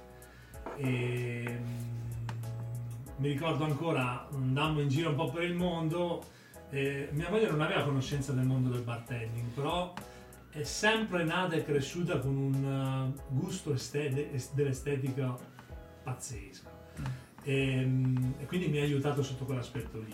Quindi infatti il locale l'abbiamo praticamente creato io e lei, con l'aiuto di un architetto, perché ovviamente insomma, per disegnare, per dare disegni agli artigiani. Appunto non abbiamo voluto farlo fare da un'azienda di arredamento perché non mi piacevano le cose standard. Io mi sono affidato a dei singoli artigiani, che ne so, il falegname, il muratore e l'elettricista. Questo è un discorso che mi ha fatto anche il Barrier Colombo, che è un ragazzo che ha aperto il suo locale in centro a Bergamo, che ne ho anche già parlato, che lui fa: io non ho voluto chiamare l'architetto perché l'architetto non posso dirgli come voglio le cose. Esatto. No, se no questo non va bene. Io ho chiamato un mio amico che fa il geometra, sì. Così posso e mi sono rivisto io con mio fratello, che lui fa il grafico. Esatto. Io come grafico uso mio fratello, perché mio fratello posso dirgli no, così mi fa cagare. Tipo il mio logo, io l'ho fatto vedere a mio fratello, ho detto no, voglio il logo che ricorda, mi fa ma adesso i loghi non si fanno così, Luca, mi serve così. Certo, infatti questa era una tipologia di logo anni 80, capito? Però esatto, mi serviva una roba così. Esatto. È uguale tu nel creare il tuo locale. Ma sì, perché io volevo creare una cosa che desse la sensazione di wow, cioè come mai questo locale qua? Perché tanti dicono ma è impossibile, cioè è impossibile che in un posto del genere ci sia un locale del genere. Ma in realtà era quello che volevo, nel senso che se tu in un ambiente che non ha un indotto naturale, no? Che come può essere un ambiente, una località turistica. In questi discorsi a me viene in mente sempre il Lollapalooza, che se tu al posto del Lollapalooza ci metti una cosa che è totalmente inadeguata, comunque sarà certo, sempre piena. Certo, certo. Ma era anche un concetto imprenditoriale logico, cioè nel senso, se tu vuoi far venire una persona in un posto distante da quello che sono i posti commerciali, devi dargli una motivazione forte, cioè non puoi farla venire perché sei bravo a fare i drink e basta, perché sì, viene, però deve esserci tutto a 360 gradi che vada in quella direzione, cioè quindi la classica coerenza, no? Tanti mi dicono ma perché lo hai aperto qua? In realtà l'ho aperto lì perché c'era l'opportunità, perché c'era il locale innanzitutto, ma poi anche perché purtroppo quando tu apri una cosa di nicchia, se sei in un posto troppo commerciale non andrà mai in quella direzione, perché per forza di cose andrai sempre verso quello che vuole il tuo cliente, per un discorso di cassa, per un discorso di sostenibilità. Se vogliono lo spritz, vai, fagli lo spritz alla fine. Certo. E in realtà poi uno adesso dopo 8 anni, facciamo 8 anni a marzo. No, pensavo di più sinceramente. No, abbiamo aperto nel marzo 2016 e dopo 8 anni posso dire che siamo contentissimi, che il locale è riuscitissimo, super contenti, la gente ci individua come il posto dove andare a bere, quantomeno nella sponda del Lago di Garda. Quanti posti esce? Abbiamo una situazione invernale interna che ha tra i 45 e i 50 posti. Ah, ok, mi ricordavo molto di meno. No, più una veranda, che è la veranda del ristorante, che poi usiamo magari per i gruppi il venerdì e il sabato sera, dove ci stanno altri 40 posti. Nella situazione estiva invece abbiamo una situazione estiva abbastanza grande, da 70 persone. Che è il massimo che riusciamo a sentire. Mi ricordo ai tempi, quando poi nel tempo tu hai aperto il locale, io poi sfortunatamente non ci sono ancora stato, però me ne avevi parlato tanto tu, vedevo molto sui social che in quel periodo lì non era ancora molto sdoganata questa cosa, però già esatto, tu lavoravi tanto sui social, si vedevano tanto i tuoi drink, le tue cose, e mi ricordo che mi hai aperto la mente quando mi ricordo che mi avevi detto che spesso tu non eri dietro il banco. No, questo arriva dopo. Allora, inizialmente ti dicevo, dopo 8 anni posso dire ok, wow, sono riuscito, ok, però in realtà i primi anni sono stati difficili. Adesso immagino. Ma sono stati difficili perché allora non era ancora sdoganato il concetto di lounge bar dove uno entrava e doveva accomodarsi per bere. Cioè io quando entrava il cliente gli dicevo ciao ragazzi, quanti siete? Vi faccio accomodare. E mi aveva spiazzato. Allora voleva venire al bancone. No, perché allora no, magari non te lo ricordi, entrare al bar dover essere obbligati a sedersi era una cosa strana. Okay, il concetto di bar alla londinese non c'era ancora, o quantomeno forse c'era a Milano da un po' di tempo. È legato più al discorso se devi mangiare piuttosto che se devi bere. Esatto. Devi mangiare, devi mettere il gomito sul bancone. C'era a Roma, ma a Verona non c'era ancora. E anche i primi anni sono stati anni dove abbiamo dovuto educare il cliente, sono stati anni in cui quando gli si portava la lista bisognava spiegare dove erano, qual era la nostra proposta, qual era la nostra filosofia ad ogni cliente, ok? Con magari facendo già una prima scrematura, perché poi sai, uno viene al bar non per avere rotture di coglioni, come li dico io ai miei ragazzi adesso. Siate servili, siate bisogna anche capire chi è davanti, però non rompete i coglioni gente, perché viene qua per bersi un drink, cosa che però inizialmente dovevamo fare. E sapevo che qualcuno lo perdevo, qualcuno lo conquistavo, ma sai Carmine, quando tu decidi di intraprendere la strada della qualità, della nicchia, è una strada molto più lunga. Cioè se tu quando apri una cosa commerciale il percorso è dritto e quindi arrivi generalmente a una startup di una cosa commerciale sono 2 anni, che poi dal terzo inizi. Noi ci abbiamo messo almeno 3 anni, ma perché hai creato parlando di termini che si usano oggi, ci hai messo quei 3 anni a creare la tua brand identity. Esatto. Però è un lavoro che andava fatto, perché a me non interessa, io non ho aperto locale perché voglio fare i soldi, anche perché voglio dire, non si diventa milionario. Questa è una cosa che ritorna a molti ospiti, è una cosa sinceri, che ritorna a quei vari ospiti. Bisogna essere sinceri, bisogna essere onesti, no? In realtà io ho aperto il locale perché diventasse il salotto di casa mia, perché io abitavo su. E questo è il salotto di casa mia e i miei clienti sono i miei ospiti, ok? Quindi volevo un ambiente dove mi sentivo adeguato, perché ad esempio negli ultimi anni del Flair House non mi sentivo più adeguato. Perché quando secondo me arrivi ad avere una certa età e un certo appeal, non hai più appeal per un determinato target. Non so se mi sono spiegato. Cioè... Sì, ti faccio un esempio. Mi ricordo cosa che non mi capita al Vanilla, perché al Vanilla siamo tipo dentro una bolla e i bartender hanno questa immagine mistica, quindi un posto... Però a me manca il lavoro. Io ho fatto un periodo senza lavorare più il weekend. Per la vita che faccio, per come lavoro, l'unico posto in cui io posso andare a lavorare sono le discoteche. Perciò certo. Io spesso nel weekend lavoro in discoteca. Esatto. E mi ricordo l'anno scorso che ho ricominciato a lavorare in un posto inteso come discoteca, mi rendevo conto che agli occhi di magari ragazze più giovani non venivo praticamente per niente notato. Esatto. Capito? Esatto. E tra me e me dico... Ma cos'è successo? Invece poi nel tempo mi sono reso conto che è una cosa legata a quello che dici tu, legata solo all'età. Non ho più l'appeal che avevo prima, perché sono abituato. Sono abituato tipo a Primo oppure al Vanilla, muro sempre di anche ragazze e cose varie. E invece mi sono trovato a vedere, perché per arrotondare mio fratello veniva anche lui a lavorare con me, e vedevo comunque ragazze di 18-19 anni, tutte che notavano gli altri bartender. E vedi le situazioni che vedi proprio le situazioni delle ragazze, le cose che sono successe a me per tanti anni e dico proprio non è cambiato niente in me, sono soltanto cresciuto e quindi il mio appeal è cambiato.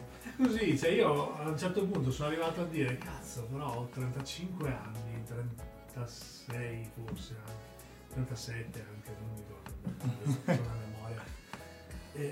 Ho gente davanti che ha tra i 18 e i 23 anni, ma non ho più appeal, ma poi non mi va neanche più di servirli in questa maniera qua, no? Quindi ho detto ho bisogno di voltare pagina, quindi ho voluto cambiare proprio totalmente target, quindi il mio intento era quello di creare un salotto dove arrivasse la gente che volevo io. In realtà poi, dopo ti dico anche un aneddoto legato al Flair House che ti riguarda. In realtà poi creato il format ho capito che un discorso di target legato all'età e basta. In realtà il mio locale è un locale che ha appeal dai 20 tranquillamente fino ai 70 anni. E questo l'ho capito già da subito, perché chi entra nel mio locale, questo lo si deve grazie a una situazione sensoriale che va sull'olfatto, sull'udito, sul gusto, sulla vista, che da subito ti fa rientrare in un'altra dimensione. Cioè, quando entri nel mio locale, era quello il mio intento principale, ti sembra di entrare in un'altra epoca. Cosa che ritorna tanto, che mi fa piacere, perché quello che io voglio proprio veicolare, voglio essere un veicolo per far arrivare questa cosa, che non facciamo solo drink, facciamo vivere un'esperienza, esatto. Che viene venduta anche in televisione di più per la ristorazione, esatto. Però comunque uno entra nel tuo locale, entra in un'altra epoca, esatto. Capito? No, ma l'intento era quello, cioè fa sì che quando uno entra nel tuo locale, uno va nel locale alla sera, io apro solo alla sera, perché vuole svagarsi, vuole staccare la spina completamente. Cosa più buona, positiva di andare in un locale che ti catapulta in un'altra epoca, in un'altra dimensione, ma anche un altro mood. Anche uscire con una ragazza e venire in un locale come questo è comunque diverso da bersi lo spritz al bar del paese, capito? A parte che ciuli sicuramente no, scherzo, però in realtà anche il ventenne capisce come deve comportarsi. Per me quella è stata la mia vittoria più grande, non è stato il fatto di poi nel tempo di andarmi a prendere il target che ricordo che tu eri un sostenitore del, come si chiamava il drink di Verona? Il Verdone. Ti perseguitava te l'hanno chiesto. Devo dirti che mi hanno chiesto, nei miei 8 anni di esperienza, mi hanno chiesto 2 o 3 volte un Verdone. L'unica bottiglia di vodka alla menta che è entrata nel locale è stato un gioco che mi ha fatto dei clienti che una sera sono arrivati lì, adesso mi fai un verdone. Mi ricordo i tuoi post su Facebook che eri perseguitato dal verdone. Sì. Siamo fieri noi veronesi di aver creato questa tendenza, scherzo ovviamente. Non diciamo neanche gli ingredienti, cioè diciamo, visto che hai sponsor, era un drink che si faceva con liquore alla menta e Red Bull. Si fanno anche delle altre cose molto più buone con la Red Bull, sì. Piuttosto che il Minacino. Puoi sapere un drink che quest'estate al Vanilla ha veramente spopolato un sacco? Finest Call fa questi drink, nella sua linea, vabbè, la conosci bene, però fa questi drink, che tipo questo è Pornostar Martini, che è un Pornostar Martini già pronto, fatto con gli ingredienti di Finest Call, sì, all'interno c'è il Passion di Finest Call, il Lime Juice di Finest Call e Vaniglia di Real, manca solo la parte alcolica. Sì. E al Vanilla ovviamente gusti dolci, anche Vez, poi magari te lo faccio anche assaggiare. Vez ha un gusto più dolce in confronto a quello che è di solito il gusto dell'amaro, però questo drink molto dolce ovviamente, Pornostar Martini, lo sai meglio di me, e facevamo Pornostar Martini e il top Red Bull al watermelon, all'anguria. Wow. Ti giuro, ovviamente drink proprio da donna, ma piaceva un sacco, andava fortissimo. Miscelata con criterio, sì, fatto nel modo giusto. Della vodka alla menta, sinceramente, liquore alla menta era un po'. Esatto. E ritorniamo ai nostri discorsi. Quindi per vivere un'esperienza? Sì, volevo aprire il mio salotto, ok? Il mio salotto che facesse star bene alla gente e che soprattutto nel tempo poi potesse arrivare al target che mi interessava.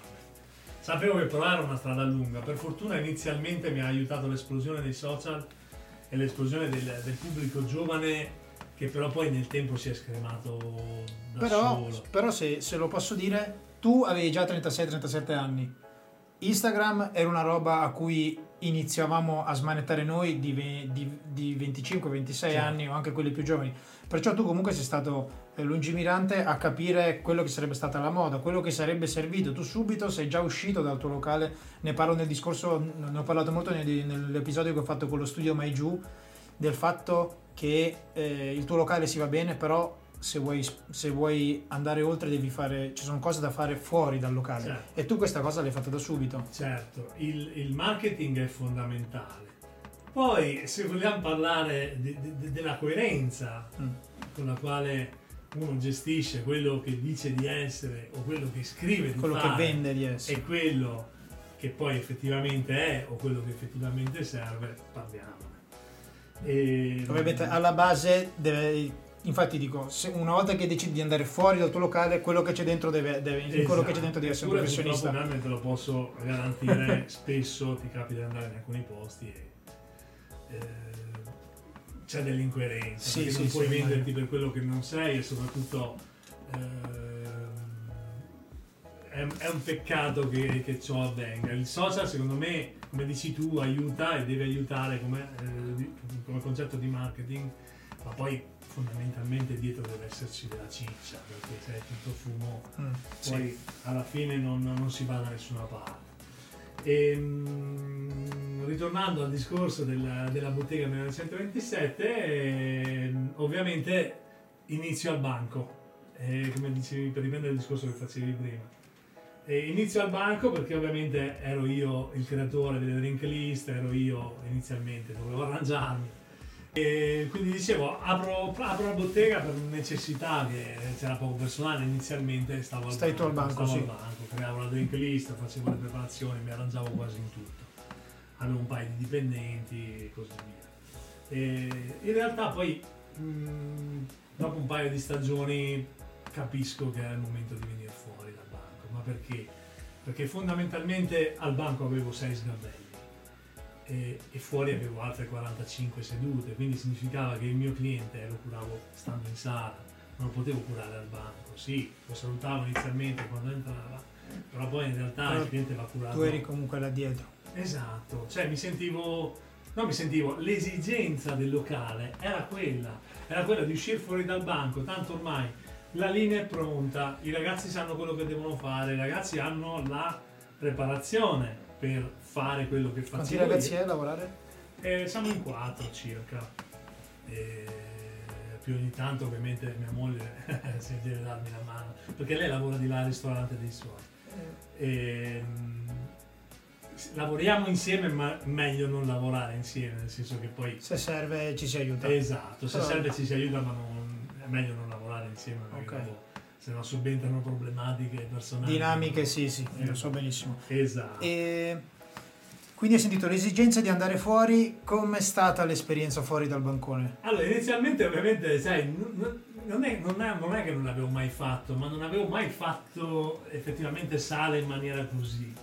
Quindi inizialmente lo faccio, però con un po' di impaccio. Scendere da quello scalino è un po' strano. È difficile, perché se tu per tanti anni sei stato lì dietro e hai quel bancone che ti dà un palco, no? Perché il bancone alla fine è un palco, noi siamo degli attori che fanno da bere recitando su un palco, tu vai a fare l'attore in mezzo alla gente, è diverso, oltre comunque ad avere delle mansioni diverse, però in realtà è stato fondamentale. Io mi ricordo ancora, era quando mi hanno assunto a me il Flair House, i primi 2 anni al banco c'erano i 2 soci, che erano Nicola e Stefano. Quando assunsero me, Nicola uscì dal banco. Secondo me, forse gliel'ho già detto, ma secondo me quella mossa lì è stata fondamentale, perché il capo, il socio, colui che ci mette la faccia, deve essere colui che ha contatto con il cliente. Quello è un surplus. Vedi anche delle dinamiche a cui prima non facevi caso, uscendo, a mio avviso. Esatto. Cosa successe ai tempi? E questo, la decisione la presi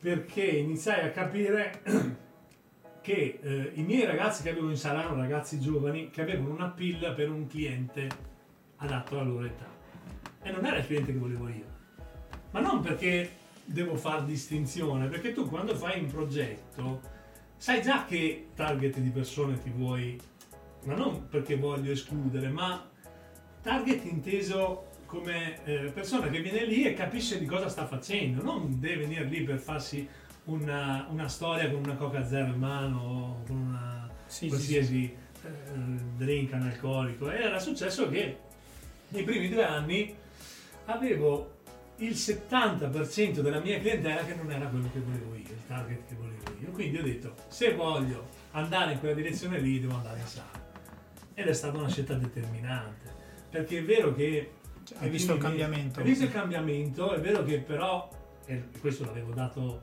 già per scontato, perdi clientela, perché ti porta a perdere clientela. Io le recensioni negative che ho avuto le ho avute in quel periodo lì, perché inizi a far pressing, inizi a far capire che non c'è posto a persone che magari venivano lì veramente in condizioni pietose, o capito? Inizi a fare una selezione di tuo e lì magari iniziano ad arrivarti le prime recensioni, ma è un passaggio inevitabile che tu devi avere per far crescere il tuo locale, perché ero arrivato a un livello tale di ok, adesso mi conoscono, ma dove vuole andare il locale? Quindi lungimiranza, perché tu devi sapere.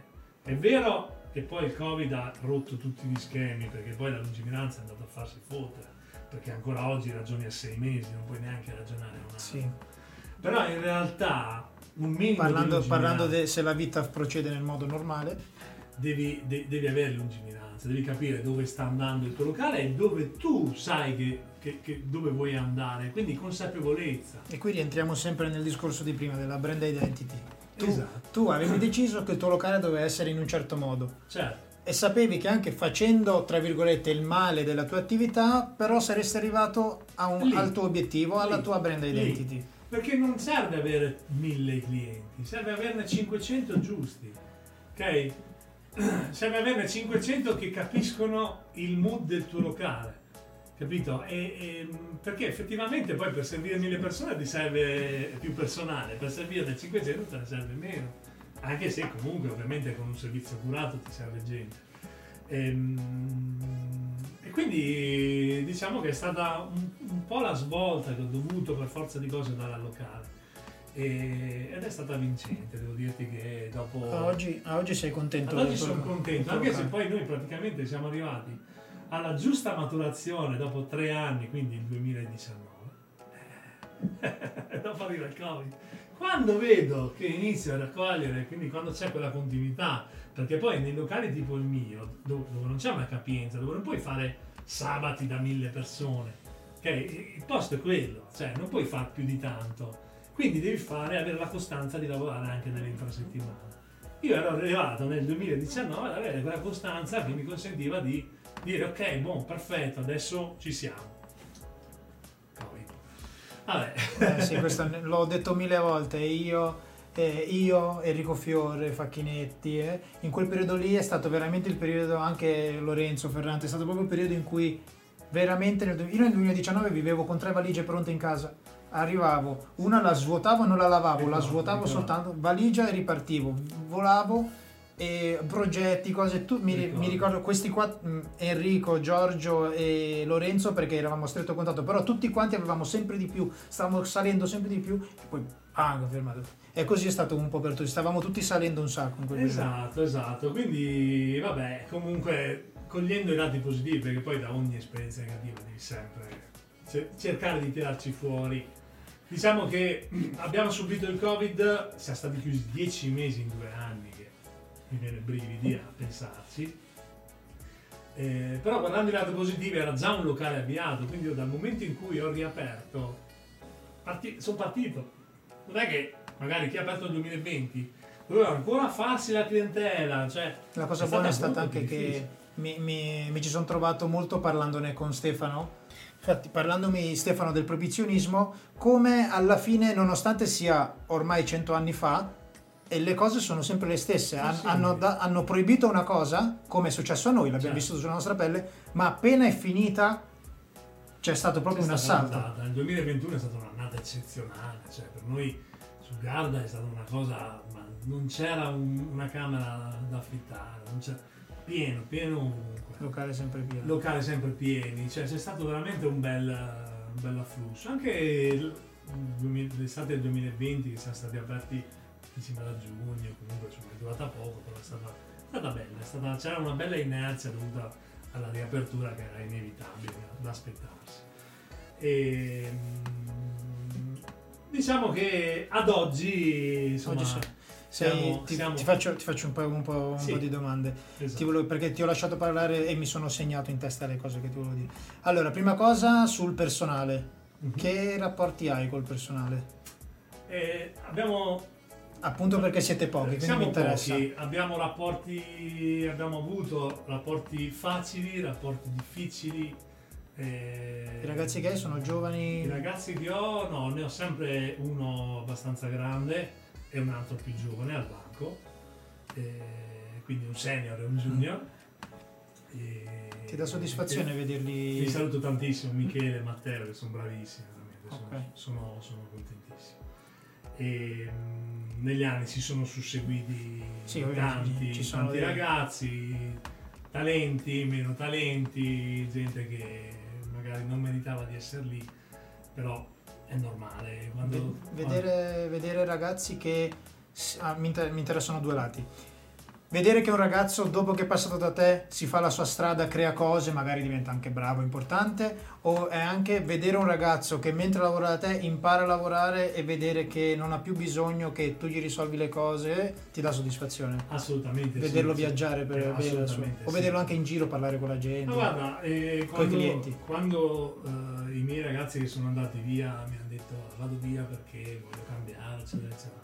Soddisfazione, nel senso, io capisco che a un certo punto della carriera, della vita, avevo una ragazza bravissima che è arrivata da noi, tanto si chiama Franca, un saluto se ci segue, è arrivata da noi che aveva 22-23 anni, una ragazzina, no? Primo impiego, perché poi studiava, faceva la babysitter, primo impiego ufficiale. Inizia in sala, poi pian pianino cresce, a un certo punto si crea l'opportunità, dai Franca, inizia al banco, insomma, un talento perché era portata a fare quello che faceva. È durata 6 anni, 7 anni, poi a un certo punto ovviamente è diventata una donna, cioè le donne quando arrivano a un certo punto della hanno dei bisogni, hanno altri bisogni, magari sono famiglie, eccetera, eccetera. Tra l'altro ha cambiato tutt'altro settore, quindi non sta facendo più quello che faceva. Peccato perché era veramente un talento lei. Però per me è una soddisfazione vedere ragazzi che crescono, che poi si creano qualcosa di loro, anzi, ci mancherebbe altro. Okay. E l'unica cosa che posso puntualizzare è che secondo me deve essere di insegnamento a tutti i giovani è avere la riconoscenza, la gratitudine per chi ha creduto in te, per chi ti ha insegnato qualcosa, per chi ti ha dato quello che ti ha dato. Quindi l'unica cosa che posso dire ai ragazzi giovani che magari approcciano a questo mondo e approcciano comunque al mondo del lavoro, che anche nelle situazioni più difficili, perché anch'io nella mia vita ne ho avute delle situazioni più difficili, però devi cercare di capire quando è il momento di andar via senza far troppi casini, cioè capisci che devi andare via, vai via e ringrazi per quello che è stato, per quello che le persone ti hanno insegnato. Io ringrazio tutti quelli che sono stati i miei maestri, no? Quindi mio fratello in primis, i miei in primis, mio fratello, tutti i miei capi successivi, tutti i miei colleghi successivi.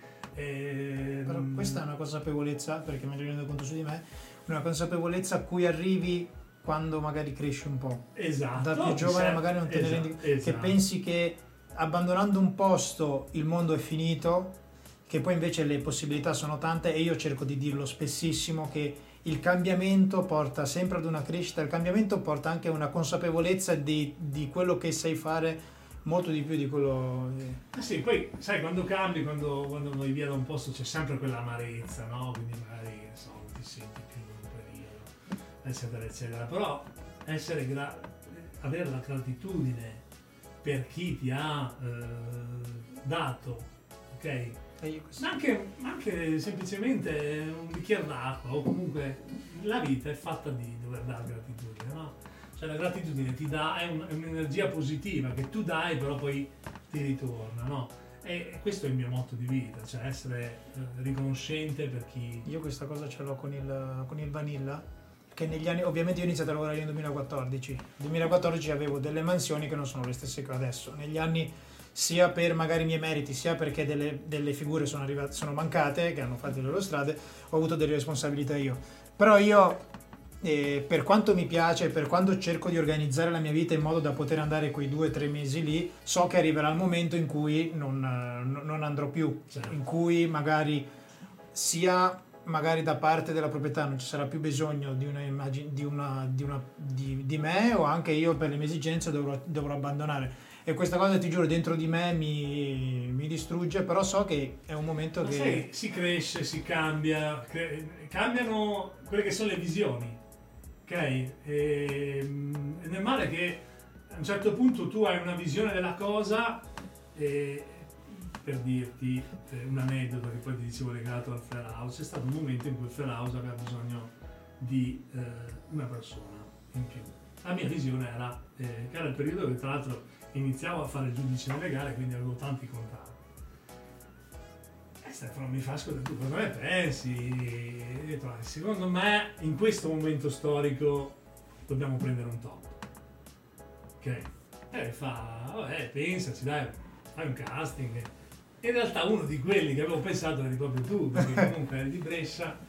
E non so se l'avevo mai detto a Stefano, poi in realtà poi loro hanno optato per un'opzione interna. Non lo sapevo che questa cosa. Sì, tu eri stato uno dei miei, perché poi mi ero segnato su un foglietto quelli che potevano essere improbabili, impapabili, no? Tu in realtà eri vicino, perché mi sembra era rovato, sì. Era rovato, sì. E ho detto, secondo me Carmine è la persona giusta, perché magari potrebbe essere comodo, perché magari potrebbe essere colui che ha voglia di crescere e ha voglia di avere un locale dove puoi esprimere quello che lui poi fa nelle gare, però in realtà poi se ti manca il locale è un qualcosa che, perché poi sono tutte cose diverse, no? La gara è una cosa, il locale è un'altra. Io infatti al Vanilla ci sono arrivato nel 2014, esatto, e lo facevo solo d'estate, però la mia vita normale era comunque gare, Flair Room, nel locale non facevo Flair, non lo facevo mai. Sì, ai tempi avevo questi legami con le gare e quindi ho detto, ma quasi fammi un po' di nomi. Si possono fare. No, i ragazzi che pensavi di voler portare. No, in realtà erano quelli che magari più vicini a questa situazione qua, alla nostra situazione, quelli che non dovevi magari per forza di cose trovargli l'alloggio, eccetera, eccetera. Quindi, che ne so, qualcuno di Milano, qualcuno di Brescia, qualche nostro vecchio corsista inevitabilmente. Infatti mi ricordo che poi lavorava al Fair House, magari stiamo parlando di anni dopo, mi ricordo male io, un ragazzo rasato, tatuato, che lavorava con voi, però non so, magari tu te ne eri già andato. Non ricordo. Vabbè, comunque. Non ricordo molte cose, inizia la demenza senile a farsi sentire. Beh, comunque, richiudendo, era giusto una parentesi. Filosofia della bottega. Creare un ambiente unico dove la gente potesse venire, bere un buon drink, fatto con spirits di prima qualità, materie prime lavorate con le nostre tecniche e... un ambiente con una musica che ti porta verso... Noi di solito abbiamo un mood musicale che è un swing jazz che va dagli anni 20 agli anni 50. Quindi quando tu entri catapultato in un'altra situazione. Ovviamente è un sottofondo, non c'è mai... Sì. Le luci come sono? Le luci molto molto basse, il locale è scuro, tu tieni presente quello che piace a me, piace così. Sono tutte pareti nere, l'unica cosa colorata è il soffitto che è dorato e le luci sono tutte dimerabili. Vorrei fare... Sincero, è l'atmosfera che vorrei creare anche io in questo podcast, di fare un po' di luci scure, però sto ancora imparando. Bravo, era la cosa che volevo dire. Sto ancora imparando a gestire le luci e soprattutto non so gestire le camere, quindi il fare la luce scura mi serve in qualsiasi punto luce che tu hai, basta mettere un dimmer e dopo te le sistemi. Sì, le posso dimmerare tutte, però non riesco a creare una bella immagine da ripresa, sì, capito? Sì, quello a cui devo arrivare. Ci arriverò. Il tuo podcast, se no sentiamo al buio. Sei A parte la tua attività, vivi bene la tua, cioè hai raggiunto un equilibrio tra vita e attività, sì, perché poi ti sei creata anche una famiglia nel esatto, nel frattempo, perché poi sai delle varie peripezie, cosa vuoi farti mancare? 2016 mi sposo, cioè apro il locale a marzo, a settembre mi sposo, quindi tu immaginati nel casino più totale della startup, stagione piena, mia moglie, ci sposiamo a settembre. Ah, ok, fai tu. Cioè, c'era già stata una proposta, c'era già più o meno, però ero completamente immerso nel casino. Quindi il 2016 è stato il tuo anno di cambiamenti. Sì, io il 2021. Il 2016 è stato un anno bello ma terrificante, cioè, una roba. Ti sei tolto tutti i denti? Sì, mi sono dato tutti i denti e devo dirti col senno di poi non ho mai vissuto bene quell'anno lì, compreso il matrimonio, perché poi in realtà quando tu fai determinati passi della tua vita, ma non, cioè, sto benissimo, mia moglie, il matrimonio va a gonfie vele, ma è la data del matrimonio, la cerimonia, hai sommato le cose. E se tu non hai la possibilità di vederti dal di fuori, di fermarti e di guardarti cosa mi sta succedendo, cioè di riuscire a realizzare di quello che ti sta succedendo, non stai facendo per niente, cioè è una cosa che tu stai facendo per niente. Poi col senno di poi sì, hai fatto il sacrificio quell'anno lì, poi sono i frutti li recuperi dopo, no? Li prendi dopo. In realtà poi, ritornando al discorso dell'equilibrio, devi trovare un equilibrio nella tua vita, perché è vero che puoi fare la startup di un posto, fare 15, 18, io ancora oggi comunque lavoro una media 12 ore al giorno, ma ai tempi ne facevo 15, 18, cioè io andavo su, dormivo 4 o 5 ore al notte. Il tempo che serve per riposarsi e basta. Esatto, e non va bene perché non era neanche il mio intento, io ho detto sì, abbiamo quel posto lì, ma io lo faccio per essere contento, per essere felice.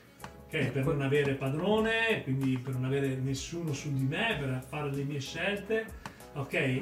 Ma per vivere sereno, perché la serenità al giorno d'oggi è impagabile. Quello ne parlo, mi sono trovato spesso a parlarne anche del mental health, e quindi di stare bene, comunque fare questo mestiere, ma trovare comunque un punto in cui lo facciamo. Perché sennò vai in un burnout perenne che non, cioè, tu fai delle cose che magari sono anche belle, ma non ti rendi conto che siano belle, non ti rendi conto che sono cose felici, sono cose che ti fanno star bene. Allora a quel punto lì dici ok, mi devo fermare, devo pensare, ok?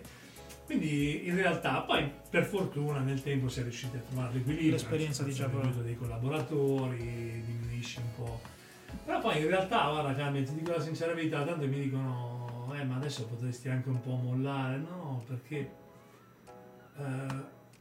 chi viene lì vuole la mia faccia, cioè io ci sono sempre, è difficile che manco. E ragionando magari andando avanti con gli anni, non pensi che a un certo punto è comunque una cosa che dovrei fare, riuscire a rimpiazzare, soprattutto per mandare avanti questo locale che tu hai deciso di fare? E ci sarà un momento in cui tu dovrai comunque lavorare sulla tua immagine e magari lasciare spazio, far prendere il tuo posto a un'altra persona e tu o dedicarti a altro, certo. Capito? Allora, ci ho pensato, ci sono state opportunità, perché la bottega è un posto che lavora, che stiamo da Dio, cioè stiamo tutti bene, e in realtà non è un posto da massa dove fai soldi, ci sono alti e bassi, sono mesi in cui lavori di più, mesi in cui lavori di meno. Quindi la mia idea era che diversifichiamo, facciamo un posto più commerciale, ma neanche tanto dedicato al bartending. Potrebbe essere anche ristorativo, potrebbe essere un'altra situazione.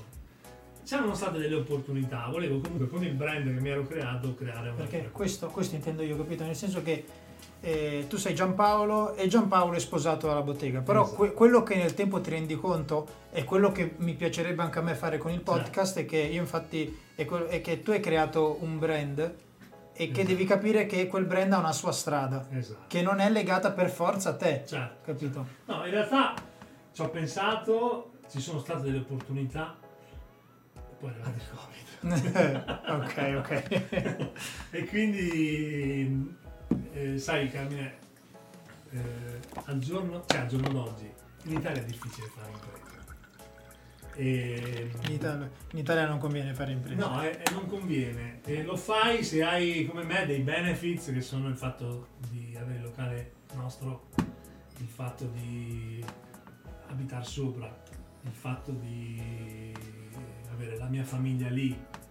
È un benefit impagabile, perché quanti vanno a lavorare fuori, quanti vanno a lavorare a destra, quanti, anche a me, io non ti nascondo che a me manca viaggiare per lavoro, manca farmi l'esperienza all'estero, però poi dico, ma sono felici quelli che lo fanno, e lo fanno magari non facendo la spot come magari sono i 2, 3, 4 viaggi all'anno, ma chi lo fa con costanza, chi è sempre via da casa, è felice? Non so, ok? Allora dico, tante volte io casa e bottega, ma chi sta meglio di me? Capisci? Quindi nella vita bisogna anche essere coscienti, consapevoli, riconoscenti, perché poi non è detto che tu ampli, ti apri un'altra cosa possa andare bene, sì, e sì, possa migliorare la vita. Quindi quando tu trovi un equilibrio privato e pubblico, privato e business, non devi andare a alterare più di tanto. Poi ti nascondo che se in futuro capiterà un'occasione, ma l'occasione deve essere vera occasione, ok, non devo andarmi a ulteriormente ad indebitare, perché poi per fare impresa in Italia ti devi indebitare per lavorare il doppio. Sì, non so se mi sono spiegato. E quindi ti dico, sono sereno, non, al momento va tutto secondo me deve andare. Ok, sono contento prima cosa di averti rivisto, di aver fatto questa bella chiacchierata con te. Grazie. E ultima domanda, sì? Che ho ricominciato a fare sempre a fine episodio. Se potessi dare un consiglio a te stesso di quando hai iniziato, durante il tuo percorso, che consiglio ti daresti? O che cosa magari cambieresti di quello che hai fatto? Ma è una domanda un po' complessa. Ovviamente la vita è fatta di situazioni, di epoche, di scelte in quel momento che potrebbero essere delle scelte sbagliate in un futuro momento, cioè le variabili sono tante.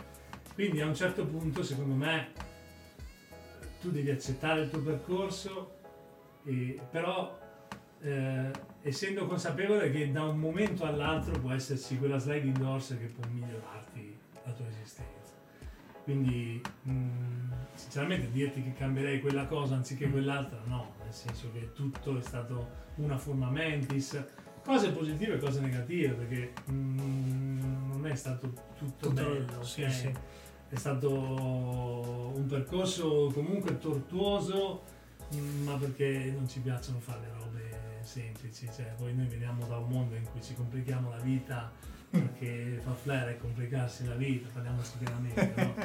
E quindi ci piacciono fare le cose difficili, però per una soddisfazione soprattutto personale, e poi per star bene.